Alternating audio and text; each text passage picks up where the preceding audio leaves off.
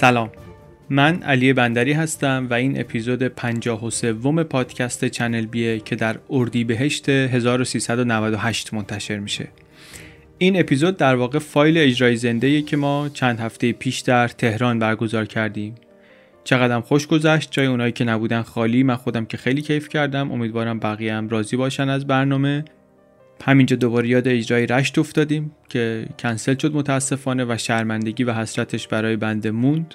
این اجرای تهران هم واقعا کار سخت و پرچالشی بود برگزار کردنش. ممنون از همه بچه‌هایی که کمک کردن، دم ناملیک هم گرم که امسالم برنامه رو به این خوبی برگزار کرد. من قدردانشون هستم صمیمانه. جو خیلی خوبی داشت سالن، منو گرفت اون اولش که اومدم روی سن و یه سری از چیزایی رو که می‌خواستم بگم یادم رفت. خیلیاش دیگه مزدش هم رفته، الان خوب نیست که دوباره بعدم بخوام بگم، فکر کنم خیلی جالب نیست، ولی دوست دارم که یک یادی بکنیم از آقای افشار که سال گذشته سر اجرای زنده ما بود و ردیف اول نشسته بود و بعد چند هفته بعد از اون اجرا فوت کرد. یادش بخیر آقای قاسم افشار.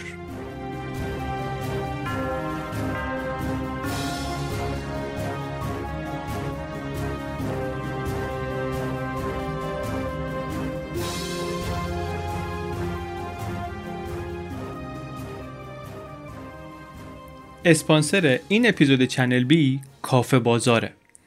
کافه بازار اپلیکیشنش رو احتمالاً میشناسید، از پرنصب ترین اپ‌های ایرانی الان. ولی چیزی که اینجا می‌خوایم بگیم به این ربطی نداره. چیزی که اینجا می‌خوایم ازش حرف بزنیم فضای کار کافه بازاره. یه جاییه که آدما قویان، درجه یکن، به هم خیلی اعتماد دارن، از هم چیز یاد می‌گیرن و کلاً شرایط کارشون طوریه که خیلی ازش لذت میبرن. یه جوری هم هست ساختار شرکت و شکل کارشون که مثلا به جای رئیس و مدیر تیم لیدر دارن، راهنماییشون میکنه، کمکشون میکنه توی کار. از اونور ساعت کاریشون شناوره، یعنی دم در مثلا کسی ساعت نمیزنه، خود تیما برنامه ریزی میکنن، توی تیم مشخص میکنن که چطوری و کی کار کنن، چطوری در دسترس باشن. همه اینا یعنی چی؟ یعنی اینکه کلاً اعتماد توی شرکت زیاده و برای همینم هست که فضای کاری در عین حرفه‌ای بودن انعطاف پذیره، فلکسیبله. من خودم هم رفتم دیدم دفترشون رو، خیلی برام جذاب بود این فضا و امکاناتی که دارن. خیلی هم دوست دارن که آدمایی که اینجور فضاها رو میپسندن بیان و به تیم‌هاشون اضافه بشن. این لینکی رو که در توضیحات این اپیزود به سایتشون میدیم ببینید، اونجا موقعیت‌های کاری رو که الان باز دارن میتونید پیدا کنید، چه در بخش‌های فنی چه غیر فنی، و اگر که بهتون میخوره اپلای کنید براش. جای جذابی به نظر میرسه برای کار کردن کافه بازار.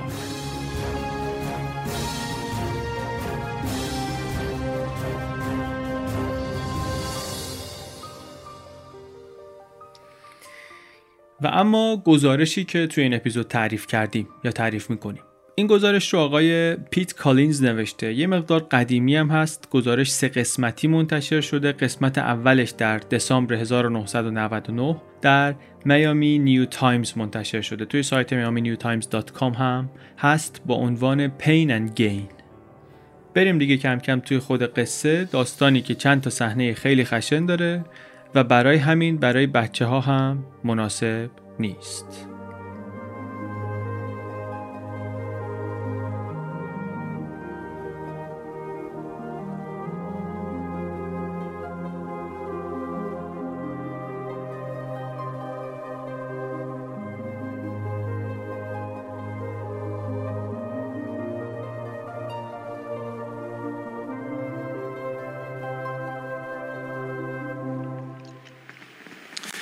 قصه امروز ما از یه باشگاهی شروع میشه. داستان از یک باشگاهی شروع میشه.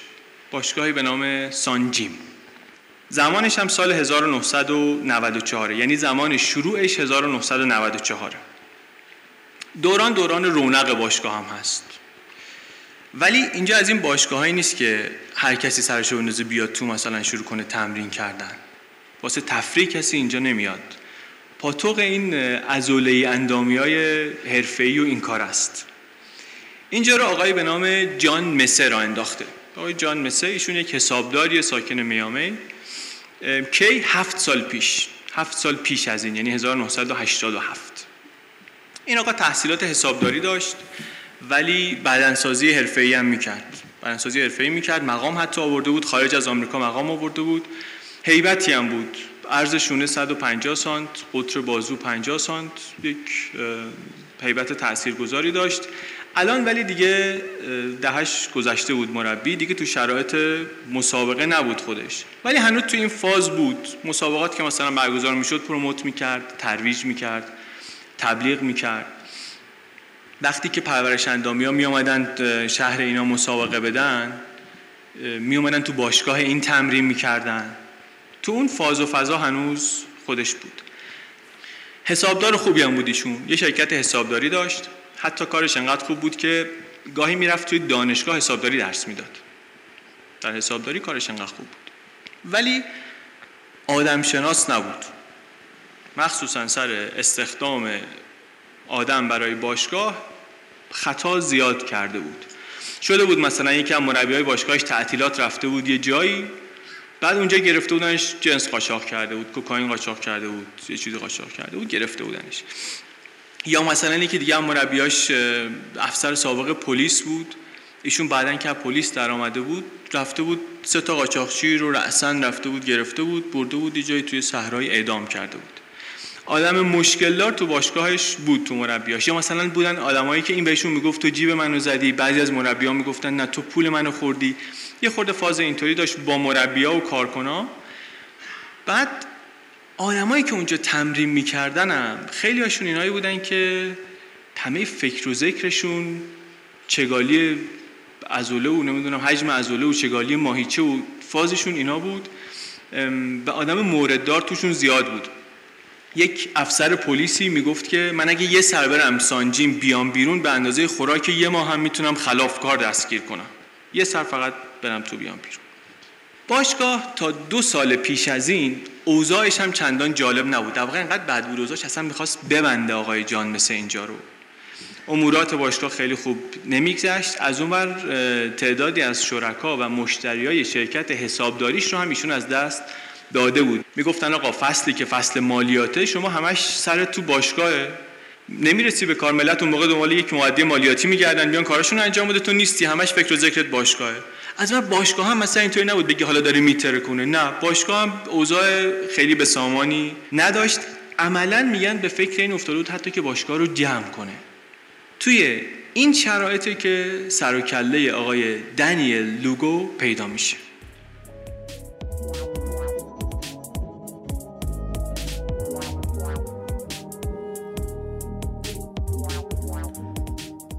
اسپانسر این اپیزود چنل بی ویگوه. وقتی که میخوایم بریم سفر، یک مرحله از کار اینه که پرواز و هتلمون رو پیدا کنیم. روش دستش اینه که دونه دونه چک کنیم، ببینیم مثلا کجا اون پروازی رو که میخوایم داره، بعد ببینیم کدوم فروشنده به چه قیمتی داره میفروشدش، از توی اینایی که انتخاب کنیم و بگیریم. حالا ویگو کاری که میکنه اینه که اولا میاد دایره این انتخابو بزرگتر میکنه، پروازهای بیشتری از آژانس‌های بیشتری توش هست. بعد اینه که میاد این مقایسه رو خودش واسمون انجام میده. مثلا شما میای مبدأ و مقصد و زمان سفرتو میدی، بعد ویگو میاد خیلی قشنگ همه این پروازا رو از همه فروشنده های مختلف جمع میکنه، یه جا نشونت میده، شما میتونی از توش انتخاب کنی. دیگه لازم نیست چند تا تب باز کنی هی اینا رو با هم دیگه مقایسه کنی. مزیتش در مقابل سرویس های غیر ایرانی معمول دیگه اینه که ویگو هم به فروشنده های خارجی بلیت و پروازهای خارجی دسترسی داره، هم به فروشنده ها و پروازهای داخلی از شرکت های هواپیمایی و آژانس های مختلف. امتیاز دیگرش اینه که پرداختش رو چه واسه پرواز چه واسه هتل هم میشه دوباره با کارتای ایرانی انجام داد، با کارتای بانکی ایرانی انجام داد، هم با مسترکارت و ویزا و پیپل و این چیزا. سرویس خیلی به درد بخوریه، اپلیکیشن هم داره، هم برای اندروید هم برای آی او اس، کارم میکنه جفتش، چون سرویس بین المللیه، از این مشکلاتی که اپ‌های ایرانی ممکنه روی آی او اس داشته باشن نداره، کار میکنه همه جا. فکر میکنم که اپ یا سایتش رو یک بار اگر که چک کنید و باهاش بلیت یا هتل بگیرین متوجه خوبیهاش بشید. دبلیو دبلیو دبلیو دات ویگو دات آی آر. ویگو هم اینطوری نوشته میشه، دبلیو ای جی او، ویگو.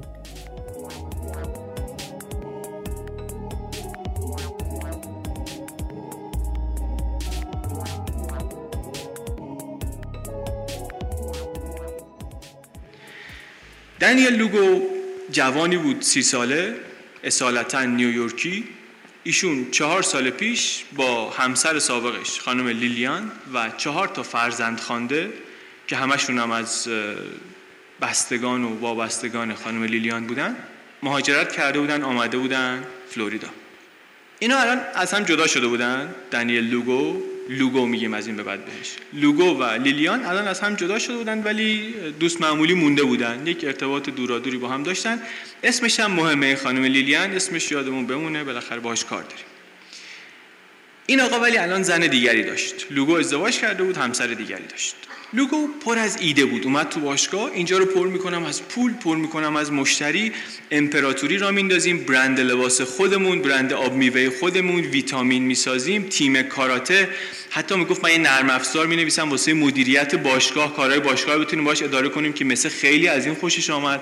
گفت خیلی ایده درخشانیه و اینطوری دل این بابا رو به دست آورد. انقدر خوشش آمد مثل از این جوان که سابقهش رو نادیده گرفت، چشم پوشی کرد. چی بود سابقهش؟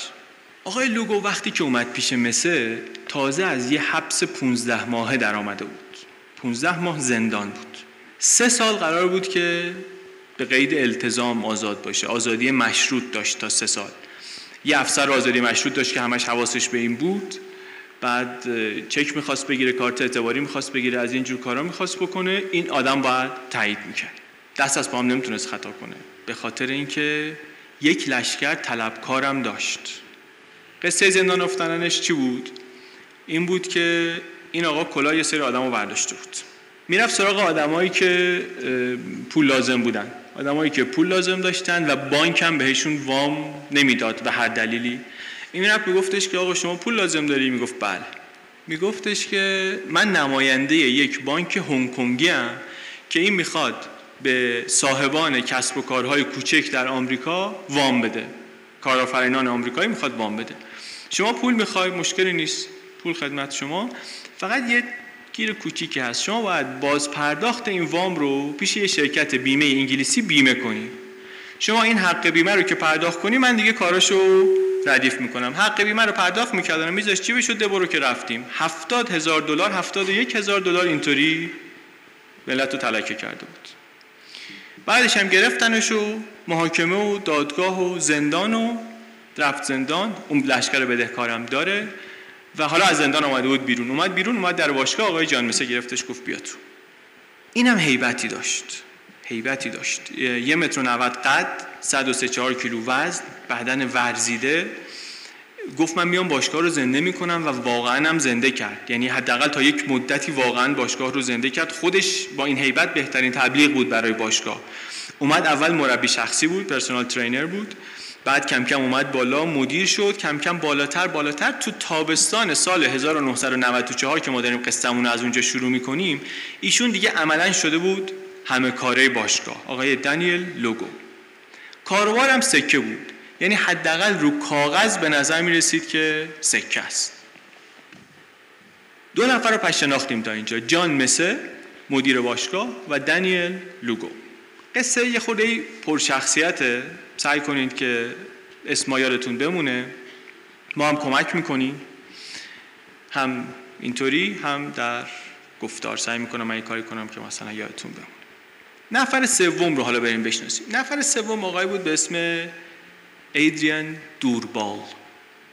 این آقا چند سال پیش از ترینیداد آمده بود آمریکا، پیش دخترموش زندگی میکرد. یه مدت دخترمو پیش لوگو وزنه میزد، تو باشگاه تمرین میکرد. اینا کم کم اینطوری با هم رفیق شدن، با هم پایه تمرین هم دیگه شدن، با هم دیگه رفتن اومدن، نزدیکتر نزدیکتر نزدیکتر، بعد تا اینکه افتاد زندان، تا اینکه لوگو افتاد زندان.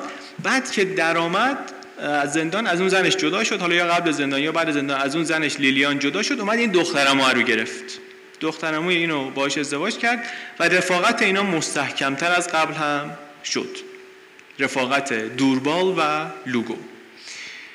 تو باشگاه که کاروبارش گرفت لوگو، این ایدریان دوربال رو هم برد دست و بالش اونجا بند کرد، گفت میبرم اونجا اینم یه پولی در بیاره، اینجا که کار خوبه و این حرفا، اینم میبرم یه پولی در بیاره و درم آورد، پول خوبی هم در آورد.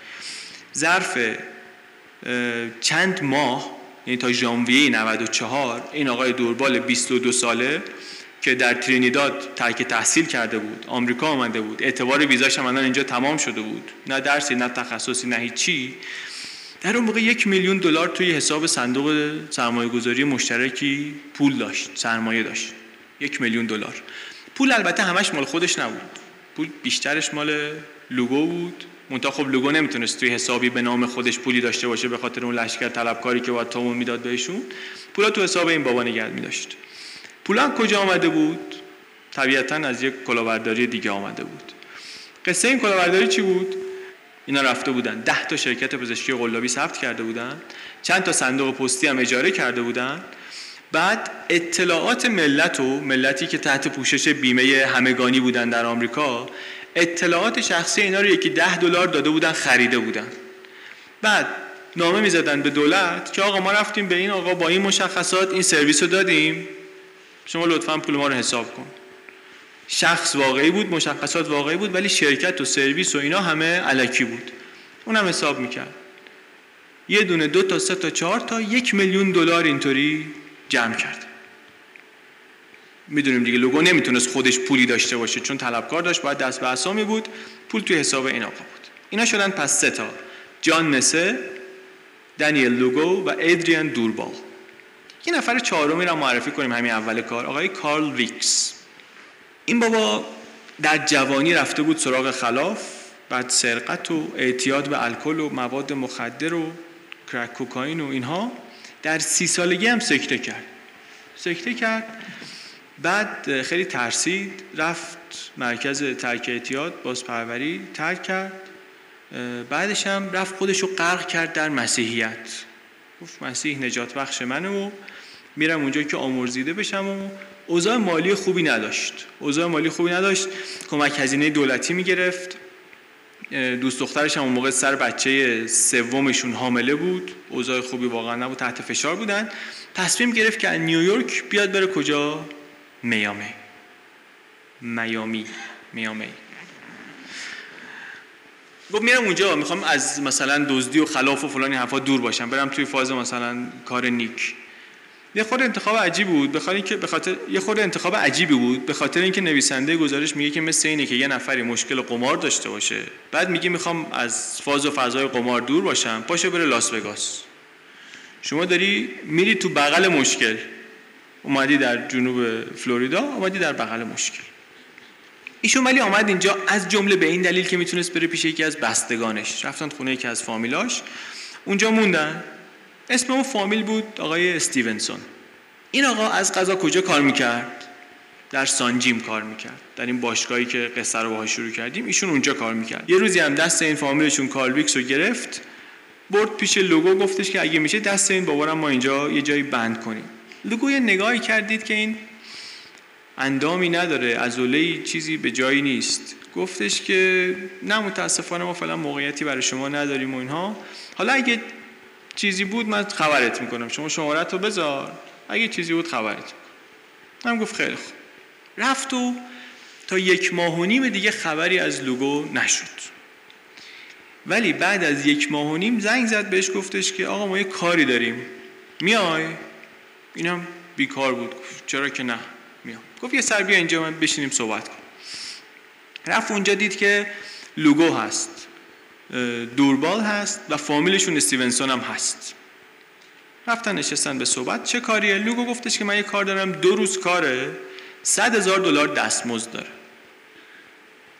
دو روز صد هزار دلار خیلی شیرین به نظر میرسه. چیه داستان؟ هیچی آقا. یه آقایی، یا به قول خود لوگو یه عوضی به نام مارک شیلر، گفت این صد هزار دلار از من دزدیده، دویست هزار دلار هم از یک خورخه دلگادو نامی دزدیده که اونم توی باشگاه می اومد میرفت دنبل میزد، دویست هزار دلار هم از این دزدیده، حالا من میخوام این پولا رو پس بگیرم، هم اصلشو هم فرعشو.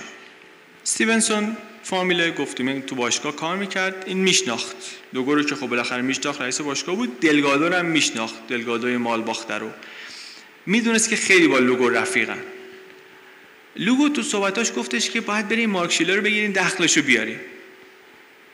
این ادبیات لوگو رو میشناخت، میدونست که دخلشو بیارین یعنی این که اینو بیاریم ببرین یه جای خلوتی تا میخوره بزنینش، اعتراف بگیرین ازش، هرچی پول داره ازش بگیرین، هرچی مال و اموال داره بالا بکشین و بعدم احتمالاً بکشینش.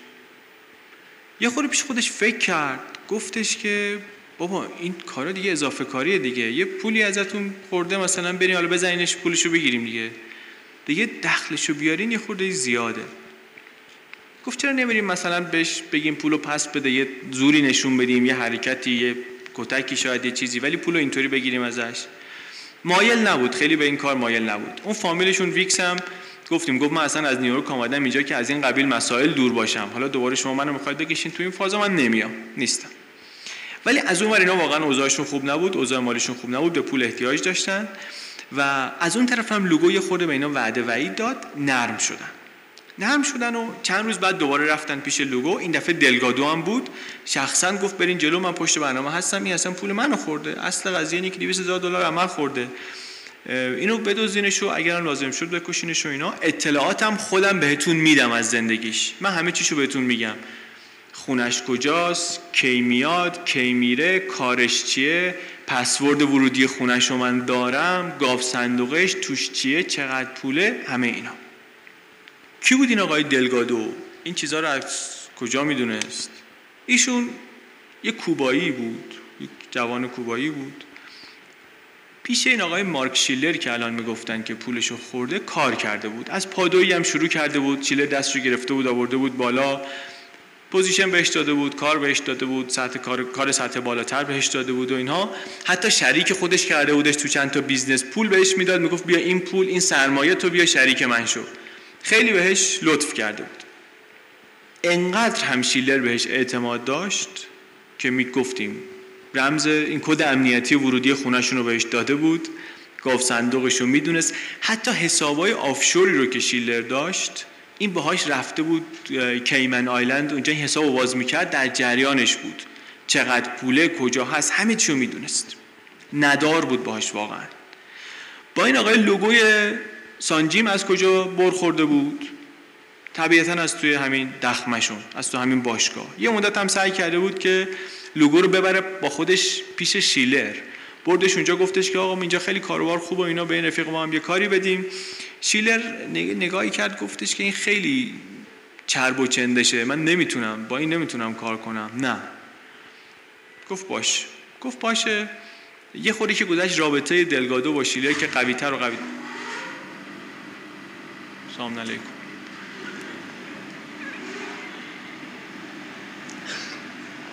یه خوری که گذشت رابطه صدا همینطوری میمونه. نه آب بخوره.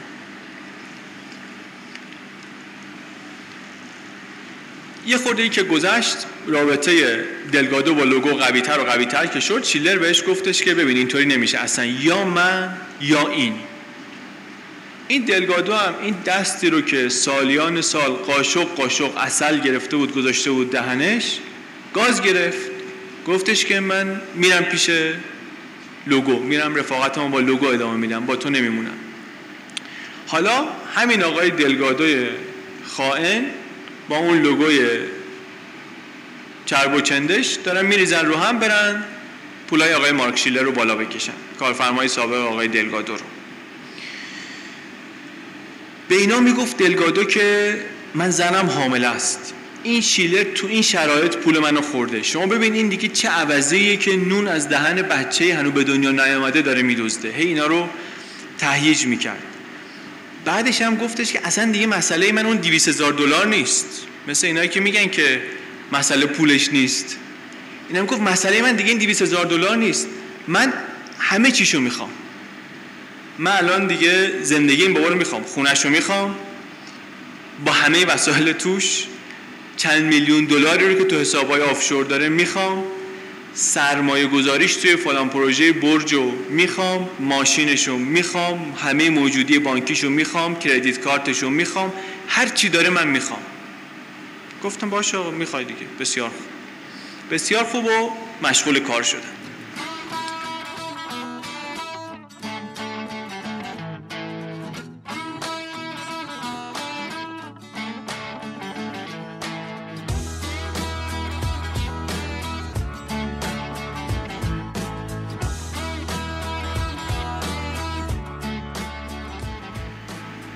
رفتن اول یه سری وسایل خریدن، شوکر و دستبند و واکیتاکی و اینجور چیزا. لوگو هم رفت یه ونی اجاره کرد که باهاش شیلر رو تحت نظر بگیرن و بدزدن. نقشه کشیده بودن با همون ونه بگیرنش ببرنش یه انباری که دلگادو داشت. ویکس و استیونسون هم کارشون این بود که تو مرحله اول همینطوری فقط بشینن تو ماشین. ترکیب اینا اینطوری بود که دو تا رنگین پوست بودن، دو تا سفید پوست بودن. باید حتما سفید پوستا تو ماشین میشستن وگرنه اگه اون دو تا رنگین پوستا میرفتن تو محله عیونی که شیلر زندگی میکرد با ماشین یه خورده دور میزدن، قطعا یکی نگرشون میداشت، دچار مشکل میشدن.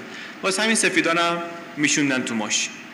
هرچند که تدارکاتشون خوب و مفصل بود، ولی اولین تلاش هاشون برای ربودن آقای شیلر شکست خورد. در واقع نه نقششون هوشمندانه بود، نه خوب اجراش کردن. برنامه اولشون این بود که شب هالووین برن لباس نینجا بپوشن، برن تو محله شیلر. شب هالووین اینطوریه که میرن آدم‌ها مثلا کاستوم میپوشن، لباسای عجیب غریب میپوشن، میرن بچه‌ها در واقع میرن در خونه در میزنن، یکی میاد بیرون آب نباتی شکلاتی چیزی بهشون میده. اینا هم لباس نینجا می‌خواستن بپوشن برن در خونه شیلر که میاد بهشون آب نبات بده، بگیرن بکننش تو گونی بندازن تو ون ببرنش. ولی قبل از اینکه برن در خونه شیلر رفتن یه استریپ کلابی. بعد مشغول شدن تا به خودشون اومدن نگاه کردن دیدن دیگه دیر شده، دیگه نمیشه رفت. دیگه نمیشه رفت و هیچ. نقشه اون شب هوا شد. گفتن یه نقشه دیگه میکشیم، میریم تو ساعت شلوغی، این تو ترافیک داره از سر کار برمیگرده، همه مسیراشو مطالعه کرده بودن، میریم یه جایی با ماشین میریم میذاریم دنبالش، خفتش میکنیم میگیریم میبریمش. رفتن و اون روزی که دنبالش کردن تو بزرگراه، این یهو مسیرشو تغییر داد، از یه خروجی دیگری پیچید و رفت و بازم از دست اینا پرید. نقشه بعدی یه خورده بهتر بود. اول صبح رفتن در خونه شیلر، گفتن که این میاد در خونه بره روزنامه رو واکنه، ما همونجا برش می‌داریم. یکیشون سابقه نظامی هم داشت، گفت من تکنیک‌های اختفا بلدم که خودتو مخفی می‌کنی و اینا. لباسای سر تا پا سیاه پوشیدن، خزیدن ستایی تا پشت در خونه شیلر هم رفتن. آماده بودن که واقعا در رو واکنه بیاد روزنامه رو برداره که یهو دیدن یه ماشین داره از اون ور میاد رد چه، ترسیدن و فرمان آشنای لغو عملیات صادر شد و این عملیات هم لغو شد. دردسرتون ندم، شش بار اینا تلاش کردن که شیلر رو بدزدن و نشد. هر دفعه وقتی که شکست می‌خوردن، لوگو می‌آمد اینا رو که دماغ شده بودن جمع می‌کرد، برای اینکه بهشون روحیه بده می‌بردشون استریپ کلاب، پول بهشون میداد، مهمونشون می‌کرد اینور اونور و میخواست اعتمادشون رو به دست بیاره، روحیه هم بهشون بده. میگفت ببین اگر موفقیت داشته باشین، این برنامه رو بتونید خوب اجرا کنید، همه اون چیزی که اینجا میبینین مال شما، برین شما فقط قال قضیه رو بکنین. نه صبح چهاردهم نوامبر رفتن برای هفتمین اقدام. دیگه هم قسم شدن این دفعه که کار رو تموم کنن. با دو تا ماشین رفتن کوچه بغلی رستورانی که شیلر داشت. شیلر یه رستورانی داشت، شعبه ای از یه رستوران زنجیره‌ای داشت نزدیک فرودگاه. داشت میرفت اونجا، داشت میرفت اونجا گفتم ما میریم از اونجا بلندش می‌کنیم. یکیشون با یه ون بود، یکیشون هم با یه تویوتای بود. برنامه هم این بود که تویوتای بیاد جلو راشو ببنده وقتی میخواد بیاد بیرون و بعد ونه از پشت بیاد ساندویچش کنن دو تایی، وقتی که گیر کرد پیاده‌شن و بگیرنش از تو ماشین بندازنش تو گونی ببرن. نقشه هم باز خوب اجرا شد تا یه جایی. تویوتا اومد راهش رو سد کرد، اینم یه خورده وایسات فکر کردیم میره دیگه. بعد یک دو دقیقه دو دقیقه گذشت نمیره، شروع کرد بوق زدن بوق زدن ونه نیامد که نیامد. بعد پنج دقیقه زنگ زد گفت آقا ما هر چی میزنیم استارت نمیخوره. لغو عملیات. اینجا دیگه لوگو همه رو جمع کرد تو باشگاه، کبود و عصبانی. گزارش میگه مثل مربی که مثلا بین دو نیمه تو رختکن تشر میزنه، من تنها تصویری که دارم علی پروینه. جمع کرد اینا رو، شروع کرد که غیرت ندارین، این همه خرجتون کردم، این همه تمرین، فحش و فضیحت. مهمونی دیگه تموم شد، پول تموم شد، استریپ کلاب تموم شد، کار رو باید تموم میکردی تا حالا. من که مشکلی ندارم که، من از سر اون قضیه کلاهبرداری دارو و فلانی حرفا من وضعم خوبه. شماها اگه ولی این شب عیدی میخواید یه پولی یه چیزی داشته باشین، یه, یه حرکتی یه غیرتی نشون بدین، یه کاری بکنین. گفتن خیلی خوب. این دوربال و ویکس خیلی بازیکن‌های تاکتیک پذیری بودن، گفتن که ما فهمیدیم چیکار کنیم. این پسر استیونسون رو گفتن که این خیلی چلمنه، به درد این کار نمیخوره، دلش هم می‌خورد، این نازکه، اصلا مناسب نیست، بره رو نیمکت، ما یکی دیگر رو میاریم. رفتن دوباره تو باشگاه یه گولاخی رو پیدا کردن به نام ماریو سانچز. این هم یکی بود همونجا مربی وزنه‌برداری بود توی همون باشگاه. مجوز کاراگاه خصوصی هم داشت، یعنی یک اجازه مشروطی به همین مناسبت داشت برای حمل اسلحه. الان ولی کاروبارش خوب نبود، کاروبارش خوب نبود، جلوی یه باری نگهبان بود، دربون وای میساد. ولی چیزایی داشت که به درد اینا میخورد. گردن کلفت، هیکل، یک و نود و پنج قد، صد و بیست و پنج کیلو وزن و بجز این اجازه مشروط حمل اسلحه‌اش خیلی برای اینا چیز مفیدی بود. همون روز داشت تو باشگاه دنبل میزد، رفتن گفتن آقا بیا بیرون یه حرفی بزنیم و بردنش بیرون و گفتن آره یه قاچاقچی هست، این سر ما رو کلا گذاشته، ما می‌خوایم بریم پولمون رو ازش بگیریم، هزار دلار هم به تو میدیم، تو هم بیا کمک ما کن. گفت چیکار کنم؟ گفت هیچ، تو فقط بیا اینجا یه رخی نشون بده، این بترسه پول ما رو بده. این خود این ور اونور کرد، گفتش که من برای هزار دلار با قاچاقچی در نمیافتم چون واقعا خطرناکه. نه. گفتن خیلی خوب. رفتن، بعد دوباره رفتن در خونه‌اش، اصرار اصرار. اینم یه فکری کرد، گفت بابا بالاخره شب کریسمسه، منم شاید هزار دلار بگیرم، یه کادوی خوبی بتونم واسه بچه‌م بگیرم. نرم شد. نرم شد و گفت باشه میام. همون روزی که اینا گفت میام، شیلر بعد از ظهرش قرار داشت تو رستوران با یک خریدار بالقوه‌ای که می‌خواست رستوران رو بهش بفروشه. رستوران جاش خوب بود، همه چیش خوب بود، ولی نمیچرخید. نمیچرخید، می‌خواست بفروشه به اینا. رفتن اونجا دوربال و ویکس و سانچز و با ماشین رفتن اونجا، توی پارکینگ پشت رستوران پارک کردن. ساعت از چهار گذشت، اونی که قرار بود بیاد ملاقات شیلر نیامد. شیلر بلند شد که بره، دم در ماشین که رسید اینا ستایی ریختن سرش، ریختن سرش با شوکر شروع کردن زدنش. اول فکر کرد اینا دزدن، گفت بیا این پولم، بیا این کیفم، بیا این ساعتم، این حرفا. بعد دید نه، اصلا از این حرفا نیست. انقدر با مشت و شوکر زدنش، بردنش توی ماشین خودشون، بردنش تو ماشین خودشون. گفت چی می‌خواین از جونم، چی می‌خواین؟ گفتن ما خودتو می‌خوایم. فکر این که با پول و اینا می‌تونی از شهر ما خلاص کنی، خلاصشی رو از سرت بیرون کن. رفتن تو بانویی که اسلحه رو گرفت سمت سرش، بهش گفتش که چشا بسته وگرنه میزنم. بعدم راه افتادن و انداختن توی ترافیک و دستبند زدن دستاشو، چسب زدن روی چشمشو، روی گوششو. دیگه نه چیزی میفهمید، نه چیزی میشنید، فقط حس میکرد که کیف پولشو در آوردن، ساعتشو برداشتن، هر از گاهی هم یه چکی لگدی چیزی بهش میزدن که چطوری میتونی غذا از دهن بچه بدزدی؟ چطوری که تو این همه پول داری ما نداریم؟ اینم تو موقعیتی نبود که بخواد جوابی بده یا مثلا اصول نظام سرمایه‌داری آمریکایی رو واسه اینا تشریح کنه. تو اون وضعیت کتک رو می‌خورد. هر از گاهی هم با شوکه یه دونه می‌زدن تو پاشنه پاش که یادش نره رئیس کیه. شیله دیگه داشت از حال میرفت، اینا ماشین رو نگه داشتن. ماشین رو نگه داشتن، شیله که بیچاره خبر نداشت کجان. ولی رسیده بودن به انباری دلگادو. برنامه این بود که تا رسیدن بلا فاصله شروع کنن به بازجویی. این آقای شیلر آدمی بود معمولی با مشکلات معمولی. اون روزی که گرفتنش فکرش این بود که مثلا پمپ آب استخر یادم باشه بعد از ظهر عوض کنم، یا زود برم خونه، مثلا هواشناسی گفته طوفان میشه، یا اینکه تعطیلات هانوکاست مثلا دست زن و بچه‌مو بگیرم بریم کلمبیا پیش مادر زنم. اینا خودش اهل بوئنوس آیرس بود، آرژانتینی بود اصالتاً، ولی بزرگ شده نیویورک، دانشگاه رفته بود، چند جا کار حسابداری کرده بود، بعد رفته بود کلمبیا توی شرکت نفتی کار میکرد و بعد از یه مدتی منتقل شد اومد آمریکا و هم کلمبیا ازدواج کرده بود با یه خانمی که تو شرکتشون بود، بعد اومده بود منتقل شد اومد آمریکا. اینجا بود، کاروبارش خوب بود، کم کم حسابدار رسمی شد، حسابدار تایید شده شد، سی پی ای Certified Public Accountant Accountant. کاروبار خوبی هم را انداخت. بعد رفت کم کم سراغ کارهای دیگه، یه شرکت مکملای غذایی زد، شعبه رستورانه رو گرفت، کارهای از این دست. کلاً وضعش خوب بود. حالا ولی زندونی افتاده بود گیر دار و دسته لوگو. دو ساعتی اینها با شوکر و مشت و تفنگ و اینا زدن، سینه و بازو و ایناشو با فندک میسوزوندن، رولت روسی باهاش بازی میکردن. هیچ وقتی تلف نکردن اون شب اینا. ماشینش رو هم سریع از پارکینگ رستوران براشون آوردن انباری و به زور اسلحه همون شب مجبورش کردن. تلفن کرد به زنش، گفت بچه‌ها رو وردار برو کلمبیا پیش خانوادت، به هیچ کی هم خبر نده، مخصوصا به پلیس.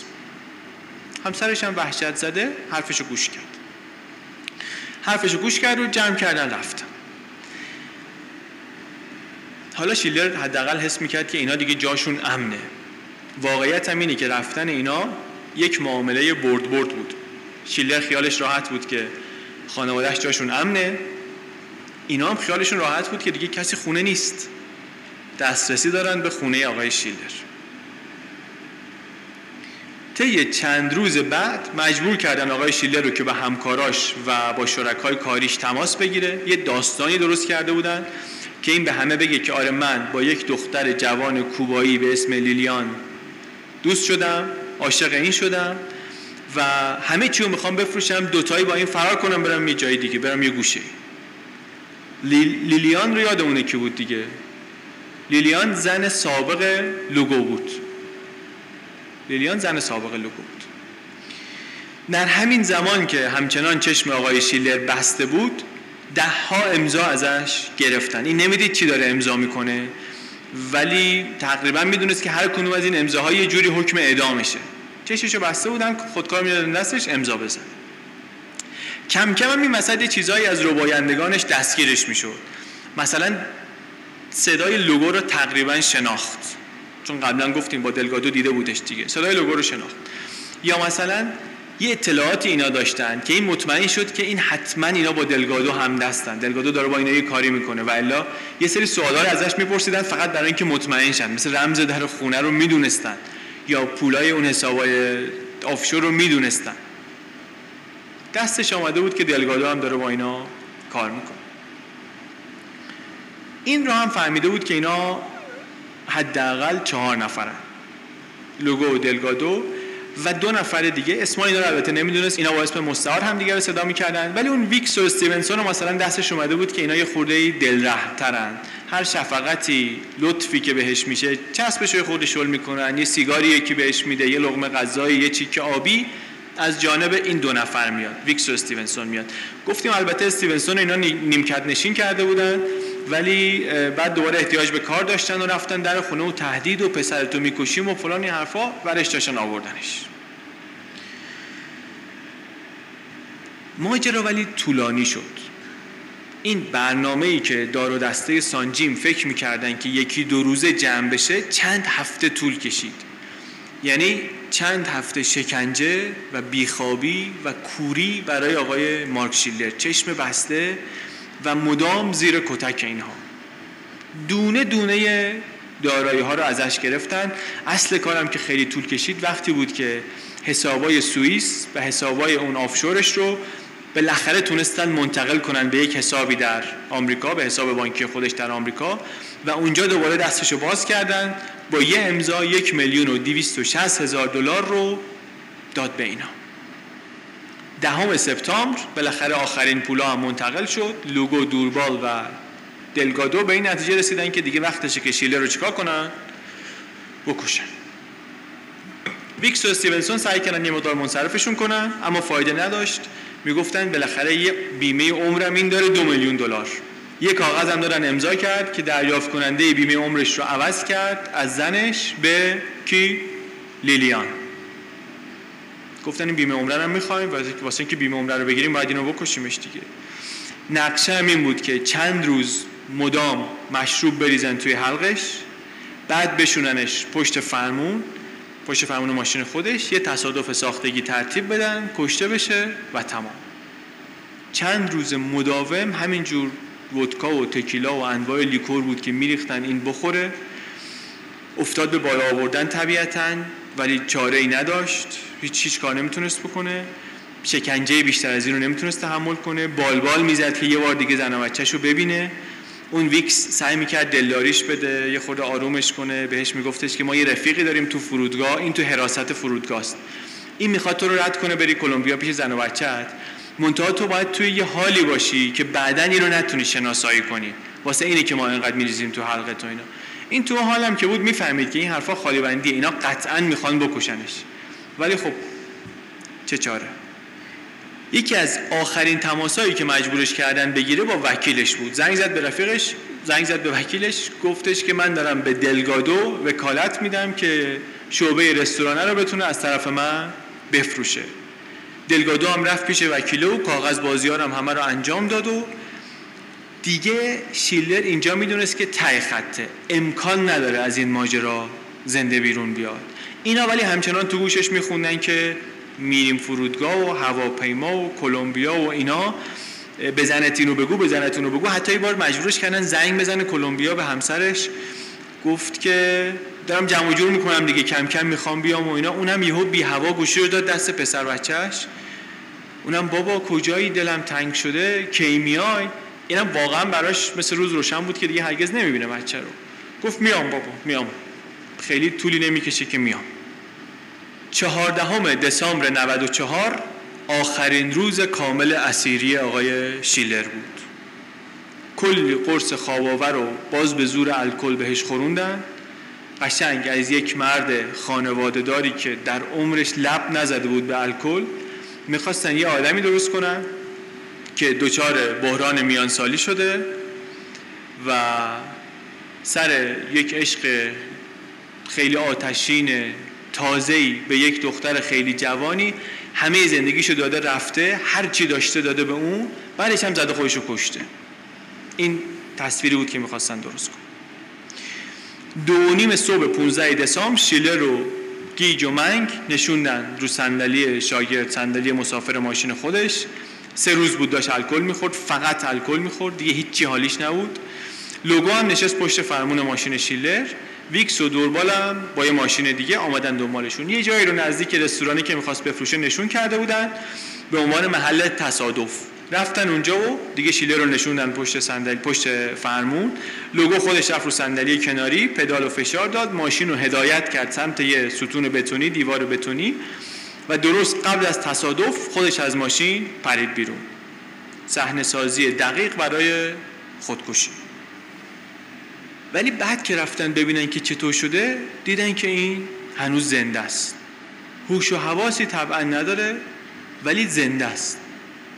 دیدن اینطوری به جایی نرسیدن، لوگو رفت یه دبه بنزین آورد خالی کرد رو ماشین رو این بابا و اینا. بعدش هم گفت کار از محکم کاری عیب نمیکنه، یه کپسول گاز هم گذاشت تو ماشین، گفت این دیگه کارشو میسازه. اومد این طرفو کبریت رو کشید و انداخت و به دو خودش رو دور کرد از صحنه. بعد داشتن میدویدن، یهو یکیشون برگشت صحنه رو دید، دید که آتیش داره شعله میکشه و ماشین در حال سوختن و اینا، ولی تلو تلو خوران این از لای اون پنجره خودش رو کشید بیرون، داره میره. همینطور که شما میخندین اینا هم خندیدن، یعنی واکنش اولیه‌شون خنده بود که این مثل سوسک که هر چی میزنی این پا میشه دوباره یه جوری خودش رو در میبره. اینا هم به خنده افتادن که این داره فرار میکنه. گفتن به دوربال که پشت فرمون یکی ماشین بود، گفتن با ماشین بذار دنبالش بزن بهش. این تلو تلوخ میخورد، این ور اون ور میشد توی جاده، افتان و خیزان. هدف ساده‌ای نبود، هدف متحرک. یه خورده اینور کرد، یه خورده اونور کرد، بالاخره زد بهش. زد بهش افتاد. اینا دیگه از خنده نمیدونستن چیکار کنن با دیدن این صحنه. دوربال دور زد برگرده بره، گفتن نه دور بزن دور بزن، برو روش برو روش. این برگشت و گذاشتند و رفت از روش رد شد. از روش رد شد. اینا خیلی بهشون خوش گذشت که اینم زیر گرفتن، گفتن یه بار دیگه.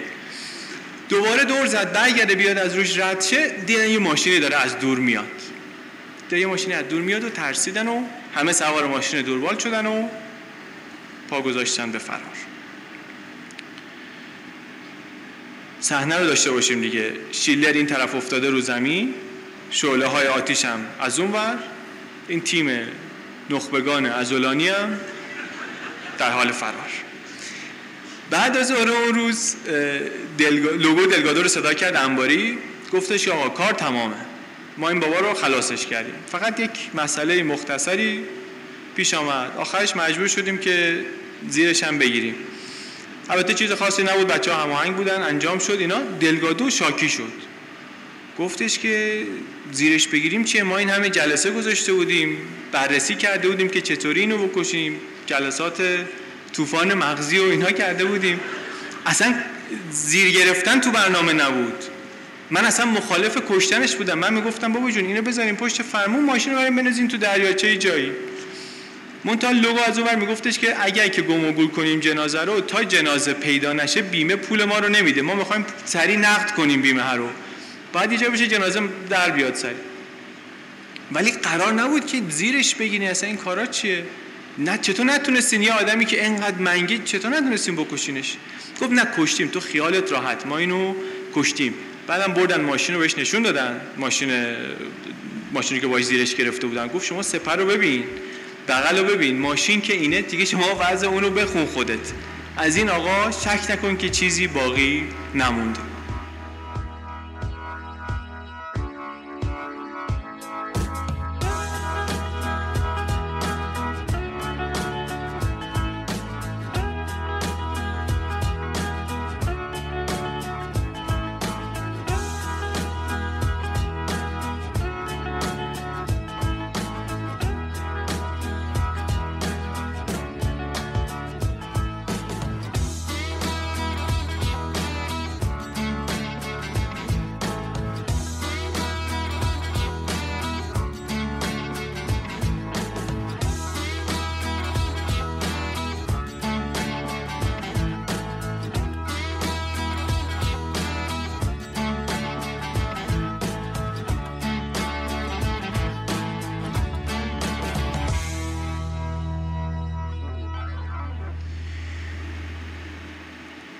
بریم حالا دوازده روز بعد.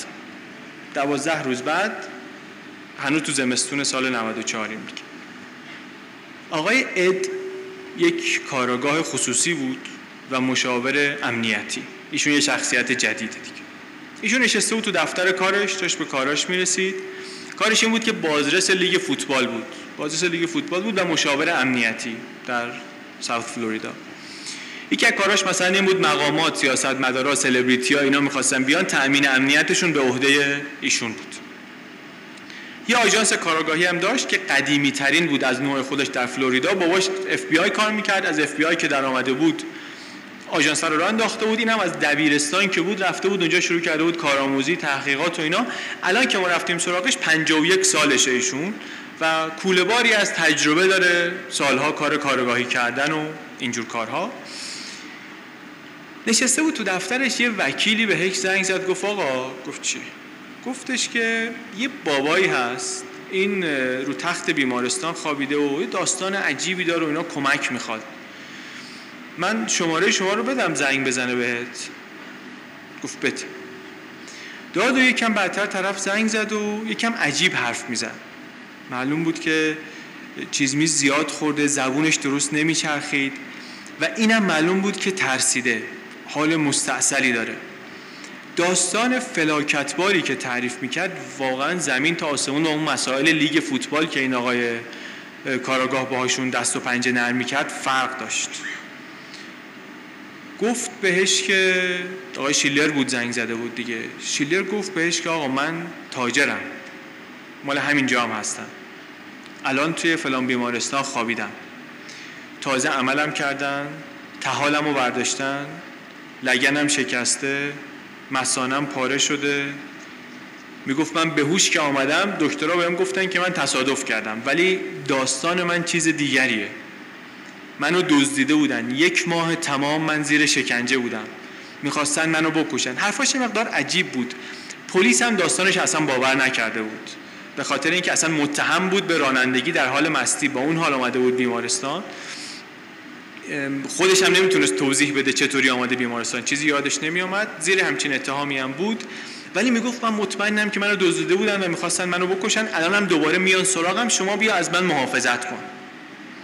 آقای کاراگاه خودش هم داستان شیلر رو باور نکرد، پیش میامد که با آدمایی مواجه بشه که برای فرار از یک اتهامی ادعاهای عجیب غریب بکنن. قضیه شیلر این رو هم فکر کرد، گفت این قضیه شیلر حتی اگه یه بخشش درست هم باشه بوی مواد میده، به نظر میشه پای مواد توش گیره، من نمیخوام خودم قاطی این برنامه ها بکنم.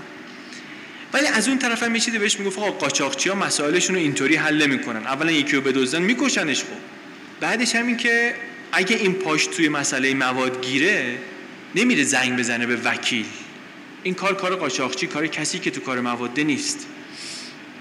رو همین حساب درست نمیتونست مطمئن باشه که چیه قضیه چی نیست. گفت من بهترین توصیه‌ای که میتونم به شما بکنم اینه که شما جون تو وردار و برو، فلنگو ببند، اینجا نمون. گفت نه من محافظ میخوام و اینا. گفت ببین بیمارستان یه طوریه که هر کسی میتونه سرش رو بندازه پایین بیاد تو، من میتونم برای شما محافظ بذارم، ساعتی شصت دلار من میتونم برات محافظ بذارم، اما اگر اینایی که تو میگی همونایی هستن که تو میگی، واسه اینا کاری نداره که میان محافظه رو میزنن میکشن، تو رو بعدش میزنن میکشن. من نمیخوام نمیخوام کسی رو از دست بدم، نمیخوام یه چیز توصیه به شما بکنم که به دردت نمیخوره. شما یه کار میتونی بکنی، اون همینه که با دکترت صحبت کن و اجازه ترخیص شدن رو بگیر ازش. گفت کجا برم؟ گفت هر جایی جز اینجا، اگه بخوای من اصلا خودم میام میرسونمت فرودگاه. گفت نه باش، حالا من فکرامو میکنم و اینا. رفت و دیگه زنگ نزد، شیلر دیگه به کارگاه زنگ نزد، اون چیزی رو که میخواست گرفته بود ازش دیگه. از عمر همون روز دار و دسته سانجیم داشتن با هول و ولا اخبار رو دنبال میکردن که خبر تصادف شیلر رو ببینن. آگهی‌های فوتو میدیدن، اخبار تصادف رو میدیدن، بالاخره یه بیزنسمنی تصادف کرده تو این حالت مرده. شک کردن، گفتن یعنی واقعا زنده مونده بعد از این مسائل؟ شروع کردن زنگ زدن بیمارستانا، این بیمارستان اون بیمارستان. شیلر با اسم واقعی خودش پذیرش نشده بود، ولی وقتی به هوش آمده بود اسمشو گفته بود. توی بیمارستانی گفتن که بله آقا ایشون اینجاست. گفتن حالش چطوره؟ گفتن وضعیتش بحرانیه ولی پایدار. گفت بحرانی خوبه، پایدار خوب نیست. ما کی میتونیم مثلا بیایم ایشون رو ببینیم؟ گفتن آقا الان وضعیت مناسبی نداره. گفتن خیلی خوب. رفتن با همدیگه شور و مشورت کردن، گفتن ما باید بریم کلکشو بکنیم تو همون بیمارستان که هست، چه کنیم چه نکنیم. دوربال گفتش که شماها برید تو راهرو یک دعوای الکی را بندازین، یه سیاکاری، من میرم گلوشو میگیرم فشار میدم خفش میکنم دیگه. یه خورده فکر کردن، گفتن نه صدا خفه کن بزنیم سر اسلحه، بریم از بالای راه رو هر کیو دیدیم بکشیم، تو اتاقش هم هر کس بزنیم، تمیز کارو تمام کنیم.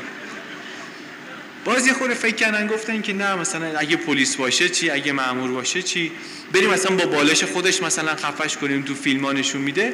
گفتن آقا اینطوری نمیشه، ما باید بریم موقعیت منطقه رو قشنگ ارزیابی کنیم، میریم بیمارستان ببینیم شرایط چطوریه، ولی هر طور شده میکشیمشون میایم بیرون.